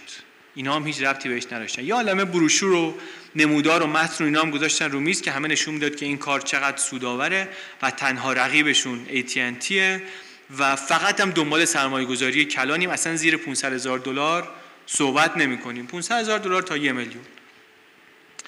گریگا علاقه نشون داد، گفت خوبه، جالبه، من اگه خوب باشه بیشترم میذارم، تا دو میلیون دلار هم میذارم. از این صحبت‌ها، به خصوص اگر شما بتونید در زمینه استفاده از تلفن همراه در آسیای جنوبی هم یک اقداماتی بکنید. گفتن خوراکه، حالا ما بریم بررسی می‌کنیم. لوگو گفت من بررسی می‌کنم، با شما صحبت می‌کنم، ولی مشکلی نباید باشه اینا. بعد برای اینکه حالی هم به اینا بدن، کریستینا برداشت اینا رو تو خونه هم چرخوند، خونه رو بهشون نشون داد، تفلک ساده که خیلی هم چشمشون رو گرفت خونه. گفتن چه جای قشنگی، چه خونه خوبی. توی راه برگشت دوربال خیلی امیدوار بود به آینده. به آتیلا میگفتش که ما یادمون نمیره که کی معرفیمون کرده، ما اگر که این معاملمون جوش بخوره ما حواسمون به تو هست. همش هم میگفت آینده خیلی روشن به نظر میرسه. The future looks bright. The future looks bright. بعد پیادهش کردن آتیلا و رفتن دنبال خودشون، دنبال کار خودشون.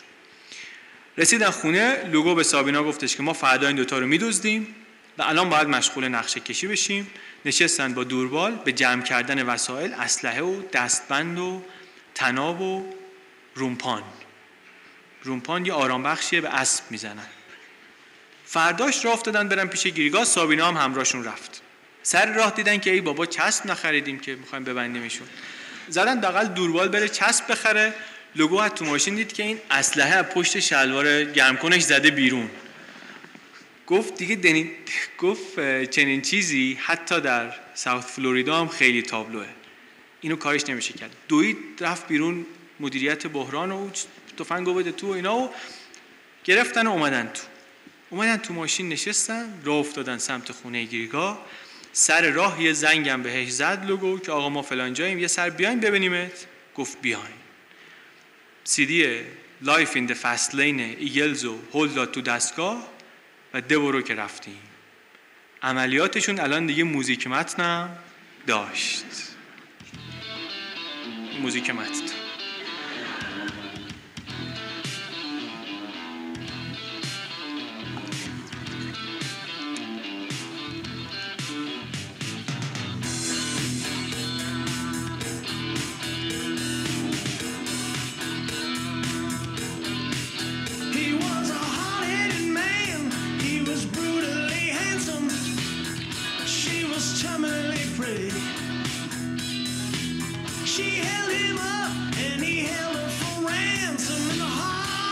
میشه تصور کرد، یا واقعا میشنویم میشه حال سابینا رو تصور کرد.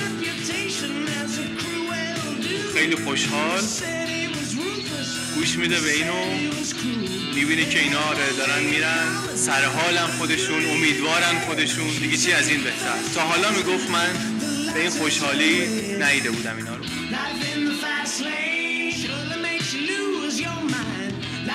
فکرم میکرد که از حسه وطن پرستیشون میاد یه مقدار زیادیش، وظیفه شناسی سازمانی میاد، اینکه اینا اینقدر ذوق دارن برای انجام یه مأموریت. رسیدن و وایسادن و پسرا پیاده شدن. لوگو یه لپتاپ گرفته بود دستش، یه اسلحه هم کرده بود تو کمر شلوار ورزشی. درو کریستینا باز کرد، لوگو و دوربال رفتن تو، سابینا بیرون منتظر موند. پنج دقیقه، ده دقیقه، یه رو بیست دقیقه خبری نشد. بعدش لوگو و دوربال اومدن بیرون دست خالی. دوربال عصبانی بود که باید کارو تموم می‌کردیم، باید کارو تموم می‌کردیم، ولی لوگو میگفتش که نه، موقعیت مناسب نبود، نقشه جدیدی باید بکشیم. زنگ زدن دوباره به گریگا، دعوتش کردن که با کریستینا شام بریم یه رستورانی بشیم در مورد معامله حرف بزنیم. گریگا گفت باشه. یه خورده البته تو ذوقش خورده بود که اینا اومدن لپتاپ بهش دادن. میگفت من جلسه پیش سرمایه گذاری و همکاری و اینا زیاد میرم، کسی لپتاپ نمیاره به من بده، مثلا کسی هدیه نمیده، داریم حرف میزنیم دیگه، لپتاپ چیه؟ یه خورده نچسب بود براش. حتی زنگ زد به آتیلا هم گفت اینو. آتیلا گفتش که نه بابا اینا دلشون پاکه، خواستن مثلا بگن که ما متعهدیم، پای کاریم، فلان حرفاتو. لپتاپ دیگه دادن. اینم گفت پاشو دندون اسب پیشکشی رو که نمیشمونن که، لپتاپ دادن دیگه. گرفت و گذاشت جیبش. از اون طرف قرار شد اینا شام با اینها شام برن بیرون، سابینا تو خونه منتظر بمونه که لوگو و دوربال گریگا اینا رو بردارن با خودشون بیارن خونه. سابینا اونجا وانمود کنه که زن روس لوگوه، با کریستینا گرم بگیره، شروع کنه صحبت، سرشو گرم کنه. دوربال و لوگو گریگا رو ببرن یه اتاق دیگه و اونجا کارشو بسازن. ولی اون شب هم نشد، خبری از اینا نشد تا نصف شب که لوگو پریشون و دلواپس و تنها از راه رسید خونه. سابینا گفت چی شده؟ گفت شام خوب بود، جلسه خوب بود، ولی من و دوربال بحثمون شد نشد. اینا بحثشون شد با هم نشد. دوباره فرمان آشنای لغو عملیات. طی چند روز بعدی گریگا مشغول مطالعه اطلاعاتی بود که اینا در مورد اون شرکت داده بودن. با چند تا از دوستاش هم که کارگزار بورس و اینا بودن مشورت کرد. همه چی به نظر خوب می آمد، شرکت قوی، عددا خوب، آینده روشن. لوگو هم به نظر می رسید که آدمی مسلط، قشنگ رو مسائل مالی، رو بازار سهام، حرفایی که میزنه حرفای حسابه، همه چی میزون بود. قرار شد یه بار دیگه همدیگه رو ببینن. دوباره شب دوربال و لوگو ساعت هشت شب رفتن خونه گریگا به صرف شام. رفتن و یکی از رفقای گریگا به اسم آلوارز هم اونجا بود، پایین بود. آلوارز تو کار قایب و انواع وسایل نقلیه آبی بود. اینا شروع کردن با اون صحبت کردن. یه پیجر هم داشت که مثلا یه اسکرینی داشت، اون موقع خیلی چیز خفنی حساب میشد. اینا جذب اون شدن، در مورد اون یکم حرف زدن، انقدر خوششون اومد گفتن که ما مثلا شاید زدیم تو کار قایق. بعدن کارت ویزیتشو گرفتن و از این صحبت ها تا آقای گریگا و خانم کریستینا رفتن بالا لباس عوض کنن بیان پایین. اومدن پایین، کریستینا دامن کوتاه چرمی قرمز پوشیده بود با کت چرم قرمز که پشتش عکس یک عقاب طلایی بزرگ داشت، کیف و کفش چرم قرمز هم گرفته بود دستش. گریگا هم پیرن شلوار جین با چکمه‌های گاوچرونی. داشتن میزدن بیرون که خانم همسایه آمد دم در، ماشین آلوارز رو دیده بود، ماشین رو از قبل میشناخت. گفت ما اومدیم یه سر و گوشی آب بدم، سلام علیکی کنم و اینها.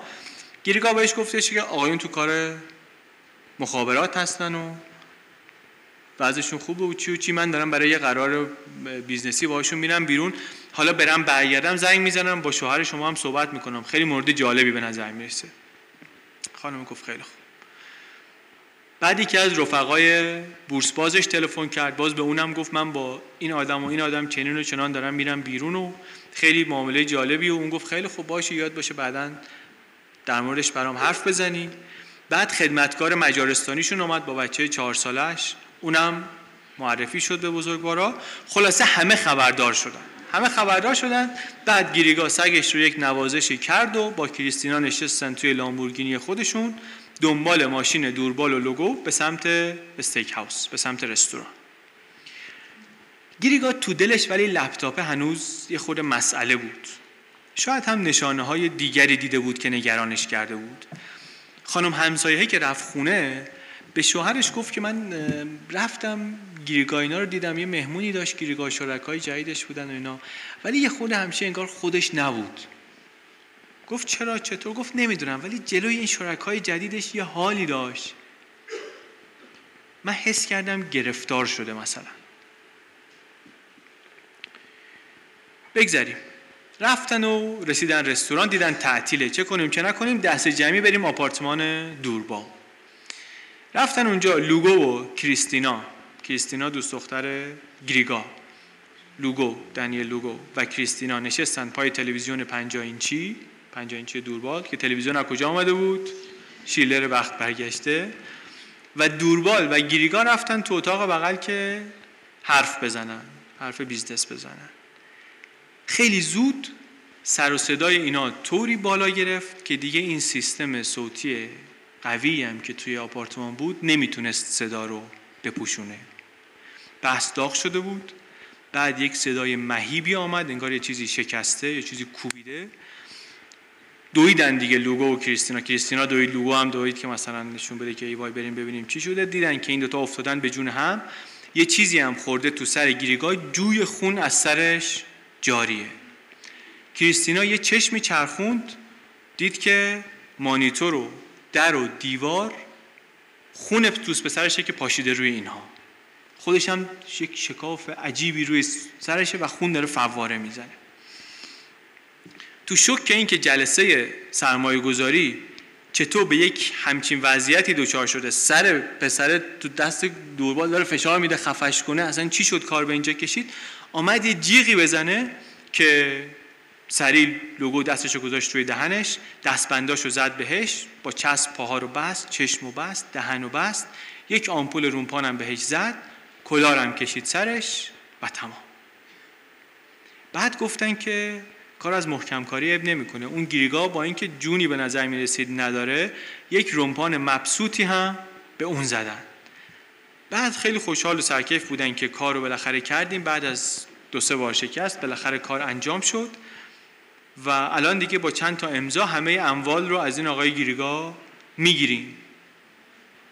یه خورده گذشت دیدن که نه، مسکی زیاده روی کردیم.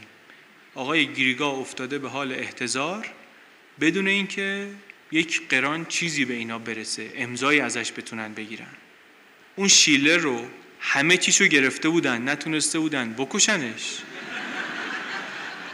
این بابا رو کشتن، یه خودکارم ازش نتونستن بگیرن. تازه کریستینا هم بود، اونم شاهد قتل بود، اونم باید به حسابش میرسیدن.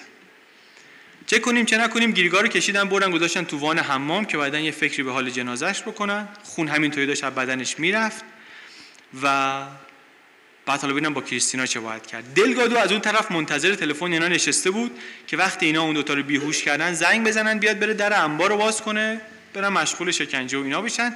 اون شب خبری نشد، خبری نشد. نصف شب سابینا از خواب بیدار شد، خونه لوگو دید لوگو نیست کنارش. یادش اومد که شام قرار بود با اون مجار نابکار بره بیرون و اینا. بلند شد رفت تو حال، دید که لوگو نشسته اونجا داره در تاریکی و تنهایی مینوشه و گریه میکنه. گفت چی شده عزیزم؟ مأموریت به کجا کشید؟ گفت که دوربال یه کار خبتی کرده. گفت زندان؟ لوگو برگشت با یک لحنی حرف زد باهاش که سابینا تا حالا نشنیده بود. گفت میخوای بدونی سابینا؟ واقعا میخوای بدونی؟ فهمید که دیگه سوال نباید بکنه.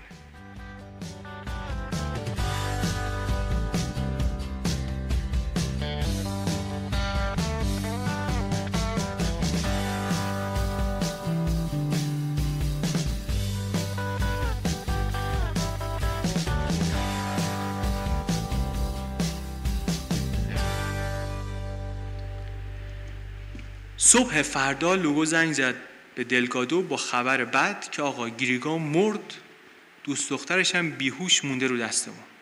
از اون ور شیلر هم هست که نتونستن بکشن، به زودی میاد سراغ اموالش. حالا هم یه جنازه بلکه هم دو تا مونده رو دستشون، پولی هم که عقبالش دستشون رو نگرفت. دلگادو سری خودش رو رسون برای مدیریت بحران. دید خونه زمهریر، کوله رو تا ته زیاد کردن، دوربال عین اسکیموها لباس پوشیده، یک زنی رم انداخته رو شونش، از بالا داره میاد پایین. دختره دست و پا و چشم و دهنش بسته بود، هوش و حواس هم نداشت. کریستینا بود، دوست دختر گریگا. از خود گریگا هم جنازه در وان حمام که باقی مونده. برنامه‌شون این بود که اول از دختره سری اطلاعات بگیرن، مثلا پسورد خونه، کد امنیتی ورود به خونه، بعدم بکشنش. آوردن انداختنش وسط، چسب روی دهنش رو برداشتن، دختره براشفته فوری شروع کرد سراغ گریگا رو گرفتن. آخرین چیزی که بود، آخرین چیزی که دیده بود این بود که خون از سر و صورتش داره میپاشه و دوربال داره خفش میکنه. دوباره بهش آرام بخش دادن و نشوندنش که ازش سوال بپرسن، ولی چیزی نمیفهمید. فقط میگفت من میخوام فرانک رو ببینم، گریگا رو ببینم. بهش گفتن باشه، فرانک حالش خوبه، تو هم به زودی به او ملحق خواهی شد ولی ما اول باید بریم خونتون. کریستینا بنده خدا انگلیسی درستی بلد نبود صحبت کنه، گیج و منگم بود، تو حالی بود که زبان مادریش هم تازه نمیتونست درست حرف بزنه، تشنه‌ش هم بود به خاطر رومپان، نفسش در نمیومد. آب دادن بهش، چپ و راست چند تا چک بهش زدن حواسش بیاد سر جا. به زور چند تا عدد از این در آوردن، لوگو یادداشت کرد رو کاغذ و بعد باز دوباره بهش آرام بخش زدن، این بار زدن که ساکت شه. هر کسی جای اینا بود توی این موقعیت با یه جنازه و یه نفری که باید خلاص بشه، دیگه پای کس دیگری رو وسط نمی‌کشید. ولی لوگو و دوربال تصمیم گرفتن که به یک آقایی به نام جان ریموندو، یکی دیگه از بچه‌های باشگاه، زنگ بزنن که بیاد کمکشون. این آقا وزنه بردار بود، کاراته هم انگار کار میکرد، گنده هیکلی، مأمور قانونم بود، نگهبان زندان بود. ولی اینا خیلی باکی نداشتن از این قضیه، دیده بودن که خودش لاف میزنه، میگه من میرم خونه‌های مردم چه میکنم چه میکنم، تخصصم هم سربنیز کردن جنازه است. اینا گفتن ما که آب از سرمون گذشته. زنگ زدن بهش، گفتن که آقا ما این مشکل کوچیکی داریم، دو تا جنازه اینجا مونده رو دستمون، نمیدونیم چیکار کنیم، شما میتونی به کمک کنی؟ یه فکری کرد، گفت آره پنجاه هزار دلار میگیرم میام مسئله رو حل میکنم. یه فکری کردن گفتن که ما پنجاه هزار دلار که نداریم، ولی نه هزار دلار نقد بهت میدیم، یه ساعت رولکس داریم که بهت میدیم با یه لامبورگینی که دویست و پنجاه هزار دلار میارزه. گفت باشه میام. گریگا هنوز تو وان بود، آمد اینجا، گریگا هنوز تو وان بود، کریستینا مفتاده بود وسط حال. ریموندو آمد جلو اینا یه خودی نشون بده، با یه دست پاشنه ظریف این دختره رو گرفت، اینطوری بلند کرد، آورد بالا، آویزون نگه داشت، مثل ماهیگیری که صیدش رو میخواد نشون بده. شروع کرد، کریستینا زنده بود، شروع کرد ناله و افغان و اسم گریگا رو صدا کردن. این گذاشتش پایین یه جوری که شونه‌هاش زمین رو لمس کرد، پاشو گذاشت رو صورتش، شما خفه. بعدم ولش کرد از اونجا بیفته زمین، رو کرد به اینا که شما این دخترها رو اول راحتش کنین، وقتی که مرد من میام اینا رو میبرم. یه نگاه چپی هم بهشون کرد که خیلی چلمنین، قبل از این که طرف جنازه بشه به من زنگ نزنین، جنازه که شد زنگ بزن. رفت و دوربال و دلگادو نشستن به ویدیو گیم.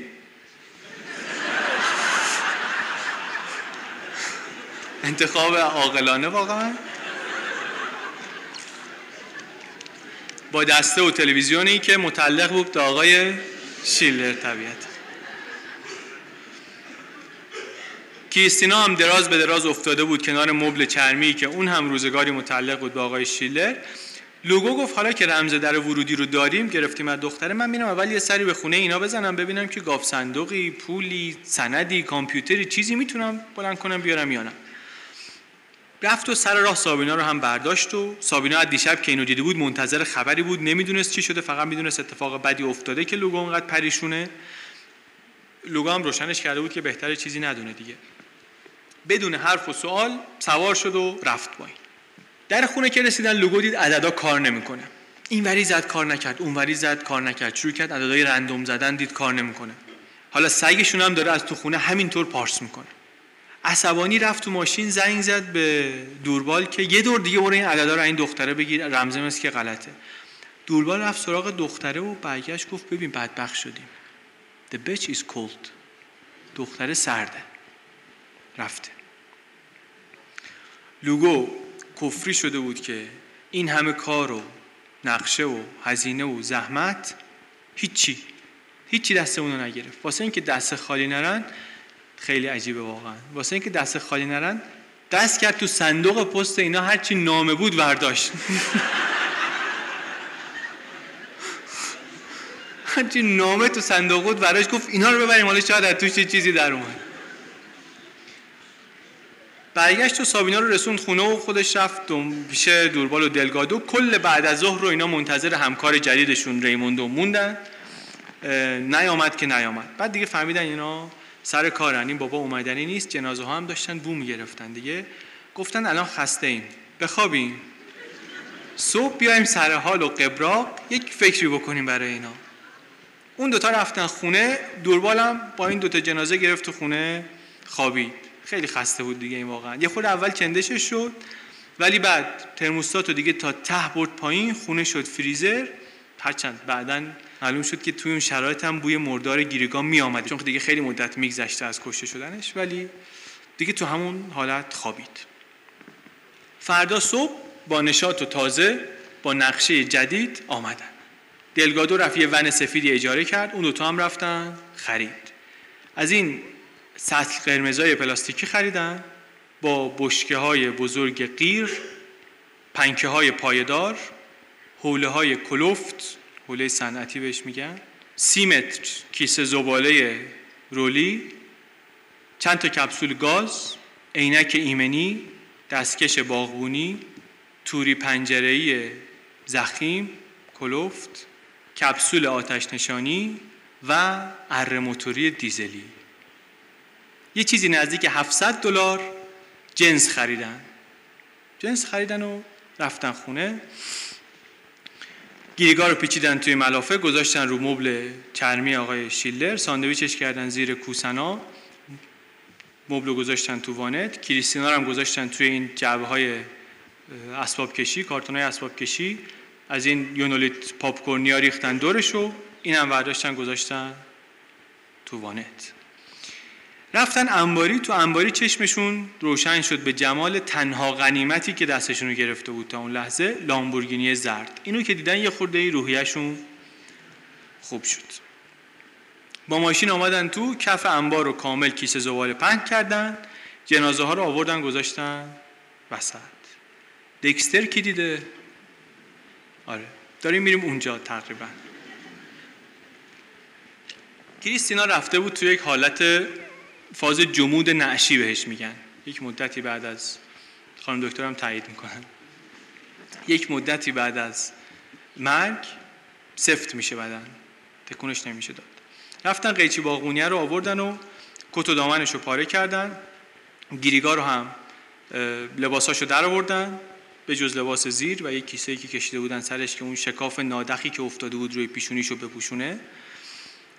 روی بدن اینها لوگو مواد پاک کننده ریخت و بعد با حوله کلفت افتاد به جونشون، یه جوری سابیدشون که اثر انگشت باقی نمونه.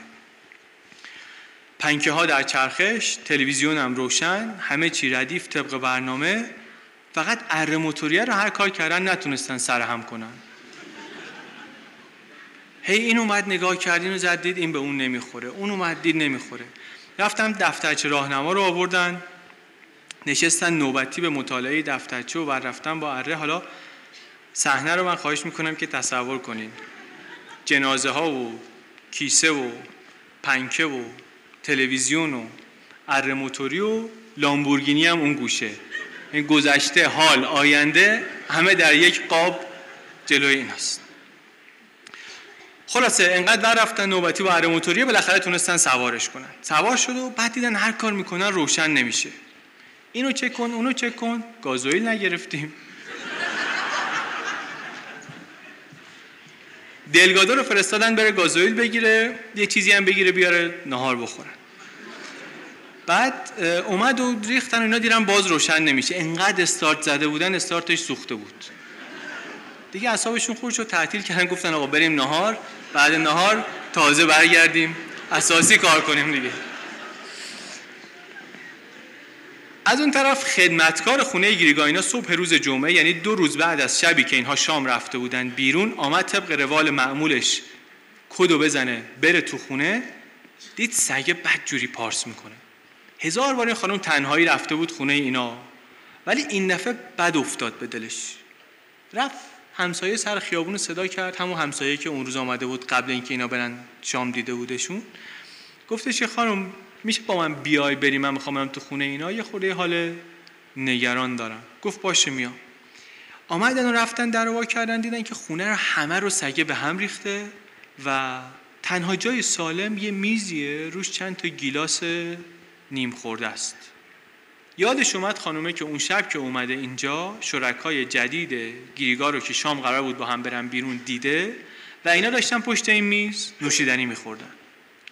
عجیبم بود براشون که سگه رو تنها ول کردن تو خونه. این سگه مثل بچه بود براشون، هر وقت می‌خواستن مسافرت یه جایی برن اینو میسپردن به کسی قاعدتاً.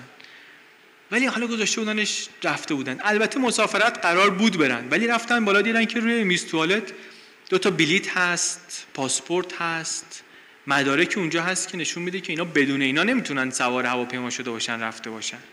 تاریخ پرواز هم مال دیروزه. همه این شواهد خلاصه نشون میداد که اینا از اون شب شام که رفتن بیرون دیگه خونه بر نگشتن. همسایه زبل بود، به خدمتکار گفت شما سگه رو غذا بده، دیگه به هیچ چی دست نزن، برو خونه. خودش هم رفت خونه، به شوهرش گفتش که من فکر کنم گریگاینا افتادن به دردسر، اینطور و اینطور و اینطور دیدم. بعدش هم خودش نشست پشت فرمون، رفت در رستورانه که اینا قرار بود برن. نگهبان اونجا پرسید که چطور شد اینا آمدن نیومدن. معلوم شد که نه اون شب که اینا نیومدن، اینجا بسته بوده یا هر چی. ولی گفتش که گفت لامبورگینی زرده، گفت خانم اون ماشین رو یه کسی یه بار ببینه که یادش نمیره که آره اون ماشین اومد اینجا ولی بعد رفتن.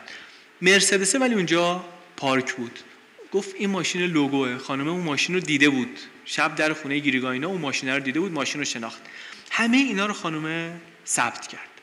ثبت کرد و بعدم زنگ زد پلیس، پلیس رو برداشت برد در خونه اینا، نشون داد خونه رو، گفت جریان از این قراره. پلیس هم گفت خب معلومه قضیه جدیه، این همسایه های شما تو درد سر افتادن.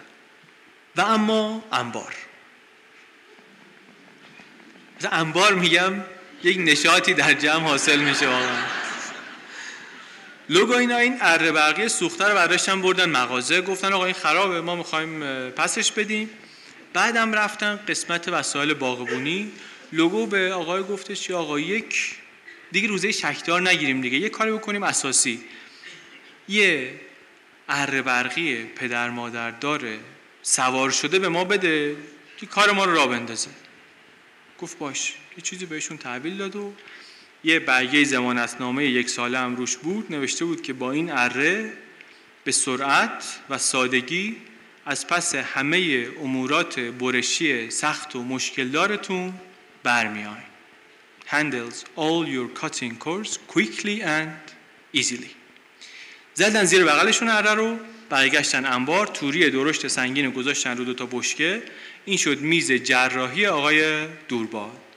خونه هم بریز از لای این شبکه توی بشکه مستقیم، خیلی فکر شده و مرتب.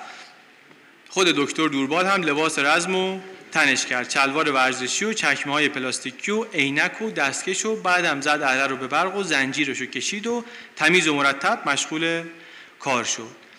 لوگو و دلگادو گفتن آقا این صحنه دیگه خیلی چیزه، ما نمیتونیم تحمل کنیم، ما میریم ته انبار، شما کار داشتی ما رو صدا کن. گفت باشه خیالی نیست، شما برین من خودم حواسم هست. مشغول شد به کار. اول افتاد به جون جنازه خانم کریستینا. چند دقیقه بیوقفه مشغول بود. صدای عبور اره از استخون و گوشت و اینا واقعا اذیت می‌کرد این دو تای دیگر، ولی تحمل کردن. یک، دو، سه، چهار، پنج، شش تا برش طولانی داد. وسط هفتمی یهو سکوت برقرار شد. در میانه گردن کریستینا بود، این دنده‌های اره گیر کرده بود لای موهاش. ارگی کرد وایساد، داد زد دوربال کمک فلان، لوگو بیا کمک. لوگو آمد و این بکش اون بکش، تونستن این گره‌گوره رو باز کنن و اره رو از لای زلفای دختر در بیارن، ولی دیگه این اره اره بشو نبود براش. لوگو گفت که من این اره رو ببرم پس بدم، آقا ضمانت نامه.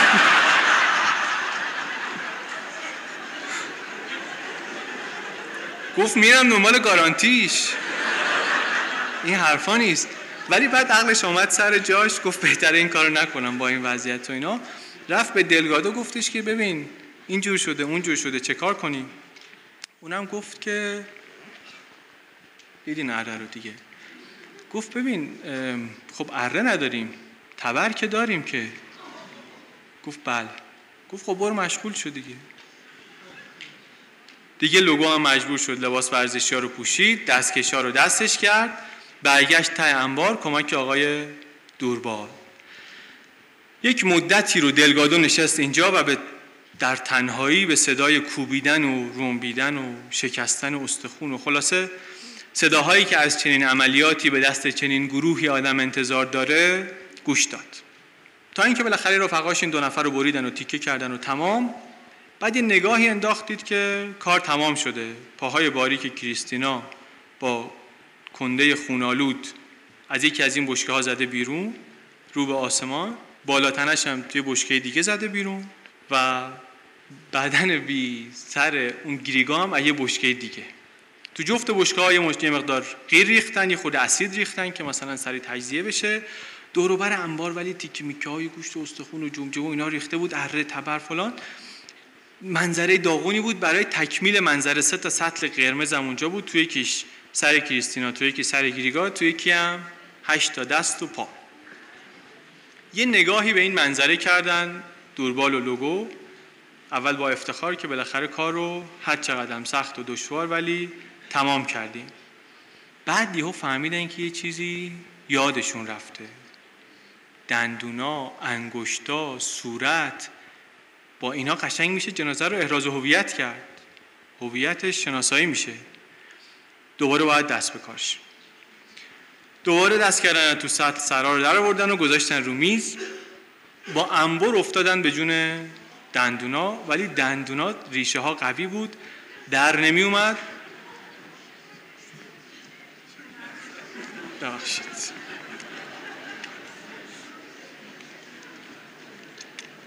دندون، من اتفاقا هفته پیش دندون پزشکی بودم. دراز کشیده بودم، به این جای قصه فکر کردم. مسئله سختی کار کردن روی دندون اینه که دسترسی کمه دیگه، چون یه دهن کوچیکی هست و از اینجا باید دکتر همه کار بکنه و اینا. برای همینه که کار سختیه، توی پوزیشن خاصی میذارن و اینا. به خاطر اینکه کار دیگه بکنم مثلا ما دردمون میاد دیگه. اینا ولی این مشکل رو نداشتن، چون دردش که نمی اومد که. تبرم داشتن، برای همین دسترسی رو میتونستن از جای دیگه به نواحی مختلف دندون و لثه و اینا برقرار کنن که کردن دیگه. من جزئیاتشو نمیگم. دسترسی برقرار شد، دندونا و اینا در آمد، تمام. ولی سخت بود کار. علت سختیشم این بود که کله ها خونالود بود، مثل نارگیلی که زیر بارون مونده لیز میخورد، در میرفت دست اینا. حالا یکی بگیره یکی کارا رو انجام بده. تمام شد کار دندونا، تمام شد. گفتن حالا انگشتا. دوباره سطل آوردن و انگشتا در آوردن، گذاشتن رو میز. هویجی سر انگشتا رو زدن. بعد یه چاقوی شکار پاکستانی داشتن، گفت یه لبه منحنی شیش اینچی داره، قشنگ انداختن این قسمتی که پوست و اثر انگشت روش میمونه اینا جدا کردن. تمام دیگه وقت استراحت بود. وقت استراحت بود. دوربال ولو شد رو مبل، یه نفسی چاق کنه، موبایلش زنگ زد، در آورد، گفت ای من امشب قرار داشتم. توی این گیرودار نقشه بکش و تعقیب کن و اینو بگیر و اونو بکش و اینا یه رابطه ای همین آقا به هم زده بود، جدی هم کرده بود، برده بود تا پای ازدواج. چند وقت بعد شب تولد سی و دو سالگی قرار بود با این خانم ازدواج کنه، یه خانم جدیدی. گفت آقا من برم من برم و یه دوشی بگیرم و برم سر قرار. دلگادو گفتش که واسه من میرسونمت، منم باید برم این ونه رو تحویل بدم، ماشین قرض گرفته بود دیگه، من میرسونمت. رفت و رسوندش و بعد که برگشت، دلگادو با ماشین خودش برگشت. با ماشین خودش برگشت، پیچید تو کوشه، دید بوی کباب میاد. تعجب کرد که بوی کباب برای چی میاد. آمد جلو، ته کوچه رسید جلوی انبار، داشت ماشینشو پارک میکرد. یه صحنه‌ای دید که واقعا نمیتونست باور کنه. دید که لوگو بشکه دست و پا و جمجمه و اینا رو آورده بیرون، دم در آتیش زده بیرون انبار. بوی کباب رو انداخته، یه کپسول گازم دستشه، از این پیس پیسی ها هر از گاهی خم میشه، یه پیس اینور میزنه شعله میگیره، یه پیس اونور میزنه شعله. آتیش پیشونیشو درخشان کرده، قشنگ میگه مثل مرد خانواده‌ای که بعد از ظهر جمعه سر منقل وایساده. میگه من این صحنه رو دیدم، گفتم چیکار داری میکنی خلی؟ بوی کباب محلو برداشت، گفت اینجا کسی نمیاد، توجهی جلب نمیکنه. گفتم نه بابا جمعش کن آخه. گفت خیلی خوب، راست میگی. آب آورد، پیس پیس پیس، خاموش کرد، قل دادن بشکه رو از تو انبار بردن اونور. توی کوچه پشتی که رفت آمد نداشت، دسترسی از جای دیگه نداشت و یک بیست دقیقه آقای لوگو مشغول سوزوندن چیزی بود که از فرانک گریگا و کریستینا فورتون باقی مونده بود. دوربالم رفت خونه و یک دوش مبسوطی گرفت و شوخ از تن زدود و بعدم زنگ زد نامزدش که ببین من خیلی خستم، کار بدنی کردم امروز، نمیتونم بیام بیرون، میرم یه چرتی میزنم، شب میام مثلا فلان بار میبینمت. صبح فردا آقای آلوارز داشت تو جاده میرفت، سوار ماشین بود داشت میرفت، از روبرو دید لامبورگینی زرد دوستش داره میاد. آلوارز کی بود؟ دوست گریگا که در خونشون دیده بودشون و با اینا حرف زده بود و اینا. میدونست که گریگا از اون شب به بعد نیست. بعد دید یه مرسدسی هم پشتشه، مرسدس هم میدونست که مال لوگوئه، یه ماشین شولت دیگه هم پشت اون بود، گذاشت پشت این ماشینا. رفت از بین این سه نفر فقط لوگو رو شناخت. دو تای دیگه رو نشناخت. خودی آدمای هیکلی چیزی هستن، نشستن پشت فرمون و دور زد برگشت. لامبورگینی گریگا چند روز بعد یه جای پرت پردرختی پیدا شد. درا باز، شیشه ها پایین، سوئیچ هم روش، نه اثر و نشانه اون اطراف پیدا شد، نه اینکه اصلا کسی سرقتش رو گزارش کرده بود. هیچی به هیچ. همون روز لوگو رفت سراغ یکی از آشناهاشون تو باشگاه. گفت آقا من یه کاری دارم برای شما. چند تا بشکه است، می‌خوایم اینا رو جابجا کنیم. بیا یه دستی برسون، یه کمکی به ما بده. این آقا البته دفعه دومی بود که لوگو بهش پیشنهاد کار میداد. یه دفعه رفته بود بهش گفته بود که چون این خودش از اینایی بود که یه آویزون میشد، میگفت آقا یه کاری واسه ما نداری، یه کاری واسه ما نداری. اینم گفته بود یه دفعه گفته بود بیا اتفاقا یه کاری دارم خوراک خودت. اصلا هیچ کار لازم نیست بکنی. من یه دونه تفنگ بادی دارم، از این تفنگ بادیایی که مثلا آرام بخش باهاش تزریق میکنن. من اینو میخوام تست کنم ببینم که اینو وقتی میزنی تا کجای گوشت میره تو. تو بیا کاری لازم نیست بکنی، وایسا همونجا بغل دیوار، من اینو میزنم. یه بار امتحانش کردم رو دیوار خونه دوربال، از تو پذیرایی زدم و تو اتاق خواب در اومد. تفنگه رو شاید عکسشو داشته باشیم، ولی من میخوام روی در شرایط واقعی میخوام تستش کنم. زحمتی هم که برای شما نداره.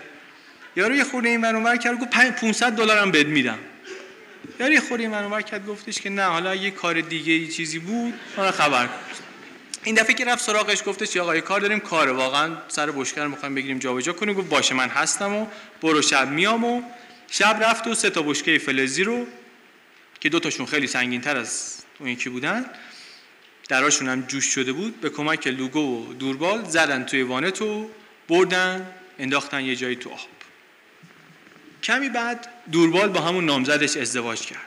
ازدواج کرد و بعد چند روز که رفتن سفر و گردش و اینا آمدن خونه، پیغامگیر تلفن پر بود از پیغامای آتیلا. آتیلا کی بود؟ اون واسطه‌ای که اینا رو معرفی کرده بود به گریگا. زنگ زد بهش دوربال که بله آقا ما ازدواج کردیم و الان هم جای شما خالی رفته بودیم گردش و چند روز مسافرت بودیم، اتفاقا الان یه رستورانی بودیم با خانم و چه منظره‌ای چه غذایی. گفت چی میگی؟ پلیس دنبالته، پیغامای منو نگرفتی، من دو هفته از یه هفته است دارم بهت اینطوری زنگ میزنم، این همه پیغام گذاشتم. گفت پلیس چیه؟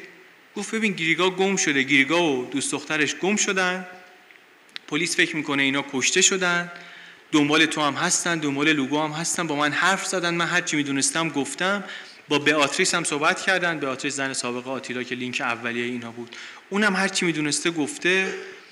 گفت ببین آتیلا ناامیدم نکن، تو قرار بود دوست من باشی، کاری نکن که دوستیمون به هم بخوره. گفت نه ببین ولی در جریان باش، پلیس احتمالاً میاد دنبالت. به رو خودش نیاورد دوربال، ولی خیلی نگران شد.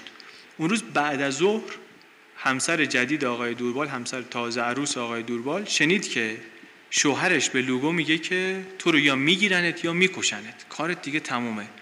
لوگو هم برگشت گفت اینا اگر از من اسمی برده باشن خودشون و خانوادهشون کلکشون کنده است. اوضاع داشت خیلی سریع خیلی بریخت میشد. آتیلا و بیاتریس حرف زده بودن با پلیس، آلوارز تو جاده دیده بودشون، از اون برم کلی آدم همون شب دیده بودنشون، خدمتکار و همسایه و شریک و کی و کی و کی. بس خراب بود.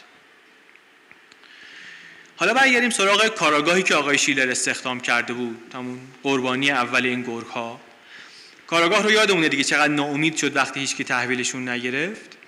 هشت روز از ناپدید شدن فرانک گریگا و کریستینا میگذشت که از اداره پلیس شهرستان زنگ زدند به کاراگاه که آقا ما داریم گم شدن یه تاجر ثروتمند مجارستانی رو بررسی میکنیم، اسم مظنون‌ها به نظرمون آشنا آمد، بیا ببین اینا همونایی نیستن که شما حرفشون رو میزدی؟ قرار گذاشتم با کاراگاه و یه مأموری آمد دفترش و کاراگاه خیلی خوشحال بود، بالاخره پرونده شیلر ممکن بود به جایی برسه. از اون طرفم خیلی ناراحت بود، میگفت شما اگه حرف من اون موقع گوش کرده بودید این دوتا زنده بودن. دوباره هر چی که میدونست و هر چی مدرک داشت برای اینا تح... تعریف کرد و به اینها تحویل داد و اینم گفت که شیلر سرگذشتش چی بود و چی بود و چی بود و الان رفته کلمبیا و یه زندگی جدیدی رو شروع کرده و بعدش هم دوباره شک به شکایت که آقا اون موقع چرا دنبال کار ما نیومدین و اینا. اینا هم گفتن معذرت می‌خوام، ببخشید میشه آقا شیلر یه بار دیگه بیاد اینجا شهادت بده؟ این هم به شیلر گفت، شیلر گفت باشه میام. بعد از مدتی بالاخره شیلر برگشت. دو ماه از سفر قبلیش میگذشت. دو ماه بعد از سفر قبلیش شیلر دوباره پرواز کرد و آمد اینجا.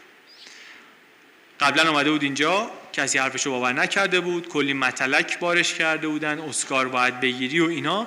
این بار ولی با دقت حرفشو گوش کردن، نه کسی شکی بهش نشون داد، نه کسی گفت پای دروغ سنج بشین، نه کسی حرفشو زیر سوال برد. اسم آدم‌هایی رو برد که خونه‌شو گرفتن، حسابشو خالی کردن، اموالشو تاراج بردن، لوگو، دلگادو، دوربال، مسی، صاحب صاحب همون سانجیم، مدارکو تحویل دادن. هفت صبح فردا هفتاد و پنج نفر از زبده‌ترین نیروهای پلیس جمع شدن، همزمان ریختن خونه‌های اینا. دلگادو رو اول که حکم جلبشو براش خوندن یه پوزخندی زد که این شیلر رو شما حرفش چطوری باور می‌کنی؟ این شریک سابق منه، پول منو خورده، دویست هزار دلار از من دزدیده اینا. ولی بعد که بردن بازجویی زبونش باز شد، گفت آره من لوگو رو اجیر کردم که بره طلب منو از شیلر بگیره، ولی این خودسر شد، انحرافی رفت و دیگه به خودش مربوط کارهایی که کرده اینا. بعد البته وکیلش رو که دید دیگه هیچ حرف دیگه‌ای نزد، این حرفا رو هم دیگه تکرار نکرد. دوربال رو وقتی رفتن سراغش خیلی خونسرد داوطلبانه همراهشون شد.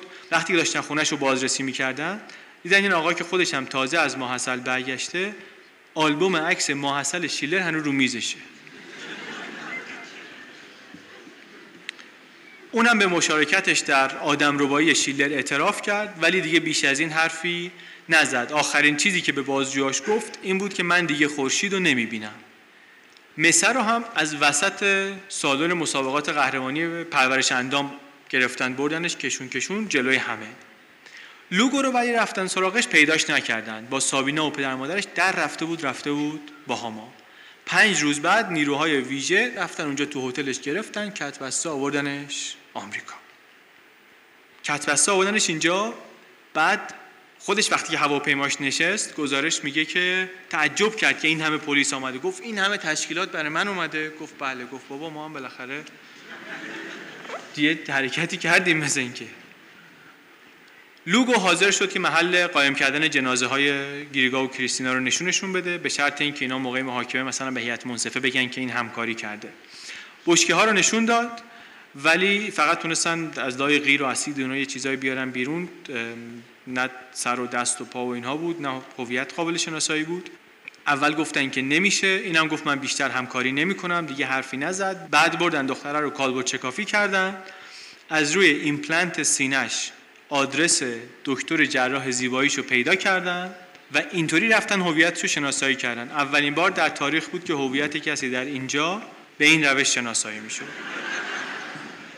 یک ماه دیگه هم طول کشید تا تیکه های دیگه جنازه این ور اونور پیدا شد. در تابستان و پاییز نود و پنج آدمای دیگری هم دستگیر شدن، از جمله استیونسون، ویکس، ریموند و همینطور سابینا، اونی که پلاک ماشین رو عوض کرده بود، اونی که سر بشکه رو گرفته بود، همه اینا هر کدوم به تناسب جرمی محکوم شدن. سابینا که مثل اینکه دیگه براش روشن شده بود که دوست پسرش عضو سی آی ای نیست، اتهام دزدی ماشین گرفت. استیونسون و بیکس همه داستان‌های ماجرای آدمربایی شیلر رو که در جریانش بودن تعریف کردن، هر کدوم ده سال حکم گرفتن. دلگادو ولی معامله کرد با دادگاه، معامله کرد، علیه اینها شهادت داد و در عوض فقط پونزده سال حکم گرفت. هفت سال رفت حبس و دو هزار و دو هم آمد بیرون. محاکمه لوگو و دوربال و مسه طولانی ترین و پرهزینه ترین محاکمه در تاریخ شهرستان بود. آخرش هم لوگو در انجام دو فقره قتل و شانزده جرم دیگه از جمله اخاذی و آدمربایی و سرقت مسلحانه و اقدام به قتل و پولشویی گناهکار شناخته شد. دوربال هم برای دو قتل و سیزده جرم دیگه گناهکار شناخته شد. هر دو اینها هم محکوم شدن به اعدام. الان هم در زندان منتظر اجرای حکمن. الان که میگیم یعنی الان گزارش، سرنوشت الانشونو بعداً ما میریم بررسی میکنیم، تو سایت مینویسیم، میتونید برید ببینید. آقای مسه مدیر باشگاه، همون کسی که داستان رو هم باهاش شروع کرده بودیم، ایشون هم به جرم آدمربایی و اخاذی از شیلر پنجاه و شش سال زندان گرفت. سال دو هزار و سه در دادگاه تجدید نظر محکومیتش کم شد، شد سی سال، ولی سال دو هزار و چهار در زندان از دنیا رفت و اینطوری پرونده این دار و دسته گرگ‌های سانجیم بسته شد. از این ماجرا یک فیلم داستانی هم ساخته شده به نام پین اند گین. یه تیکه جالبی توش از زبون کارگاه میگه، من دوست دارم فکر کنم که این تیکه رو واقعا، این حرف و این واقعا کارگاه زده. میگه که وقتی سرنوشت قضایی همه اینها معلوم شد، کارگاه میگه که اینا رأیشون رو گرفتن، به همه اتهاماتی که بهشون وارد شده بود رسیدگی شد، واسه همه این اتهامات محکوم شدن الا جرم اصلیشون که همانا بلاهت بود.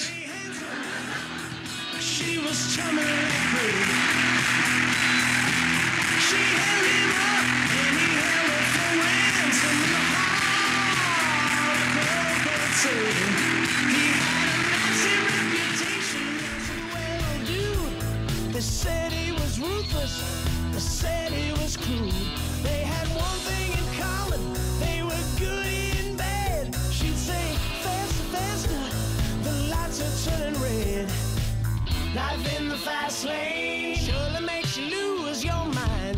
Life in the fast lane.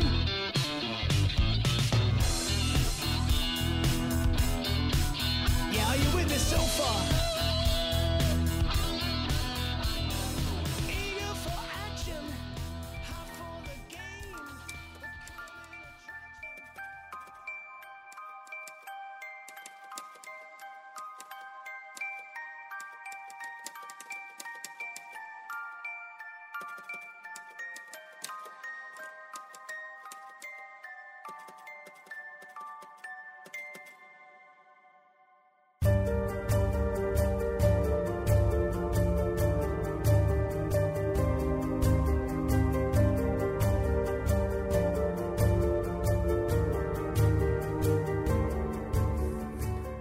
چیزی که شنیدین اپیزود پنجاه و سه پادکست چنل بی بود.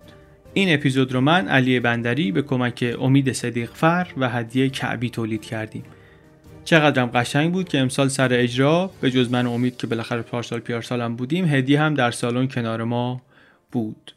پادکست فارسی خیلی زیاد شد در سال نود و هفت و خب خوش به حال ما پادکست گوش کنها، اما این یه مقدار کار انتخاب پادکست رو سخت میکنه. کشف پادکست سخت شده. هم پادکست شنوا نمیدونن که کار جدید چی اومده، همین که پادکست سازا نمیدونن چطوری به پادکست شنوها برسونن صداشون رو، معرفی کنن خودشونو.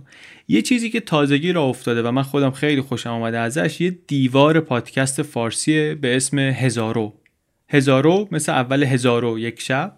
برین تو هزارو دات کام، همه پادکست های فارسی که فید دارن هستن توش. همونجا شما میتونی آخرین اپیزودهای منتشر شده یه کل پادکست های فارسی رو ببینی. خوبی بزرگش واقعا اینه که کلی پادکست رو میتونی بچشی، مزه کنی، اگه خوشت اومد ادامه بدی، خوشت نیامد بری بعدی. خیلی کمک میکنه به کشف پادکست جدید. دم سازندگانش گرم. این تبلیغ نیست، یعنی من پولی به خاطر این معرفی کردن نگرفتم. کلا پادکستایی هم که معرفی میکنم توی پادکست اینطوری نیست که پولی بابت تبلیغشون گرفته باشم. چیزی که خودم شنیدم یا دیدم و دوست داشتم و حد زدم که شما هم بپسندید و دوست داشتم که به شما هم پیشنهادش کنم، واسه همین اینجا هم میگم. اینم از اون جنسه. هر وقت من پولی بابت معرفی چیزی بگیرم اسمش میشه اسپانسر. خیلی واضح و مشخص میگیم که کسی به اشتباه نیفته. این رو هم بعد از اجرا هم این ور اون ور جاهای دیگه دیدم که برای بعضیا سوال پیش آمده و پرسیدن، گفتم که شفاف سازی کرده باشم. ممنون از همه اونایی که کمک میکنن به رشد پادکست فارسی. دم شمایی هم که این همه ایمیل و این طرف و اون طرف پیغام و اینها میدید خیلی خیلی گرم. همه اینا رو ما میبینیم، ایمیل ها رو من همش رو میخونم، بقیه پیغام ها رو هم میبینیم، ولی نمیرسیم همه رو جواب بدیم با عرض معذرت فراوان. میبینیم، میخونیم، خیلی هم کیف میکنیم، خیلی خیلی هم ممنونیم. همچنین ممنون از کافه بازار و ویگو که اسپانسرهای این اپیزود بودن، و از امید و هدیه و از مجید آب‌پرور طراح پوستر این اپیزود. چنل بی پادکست.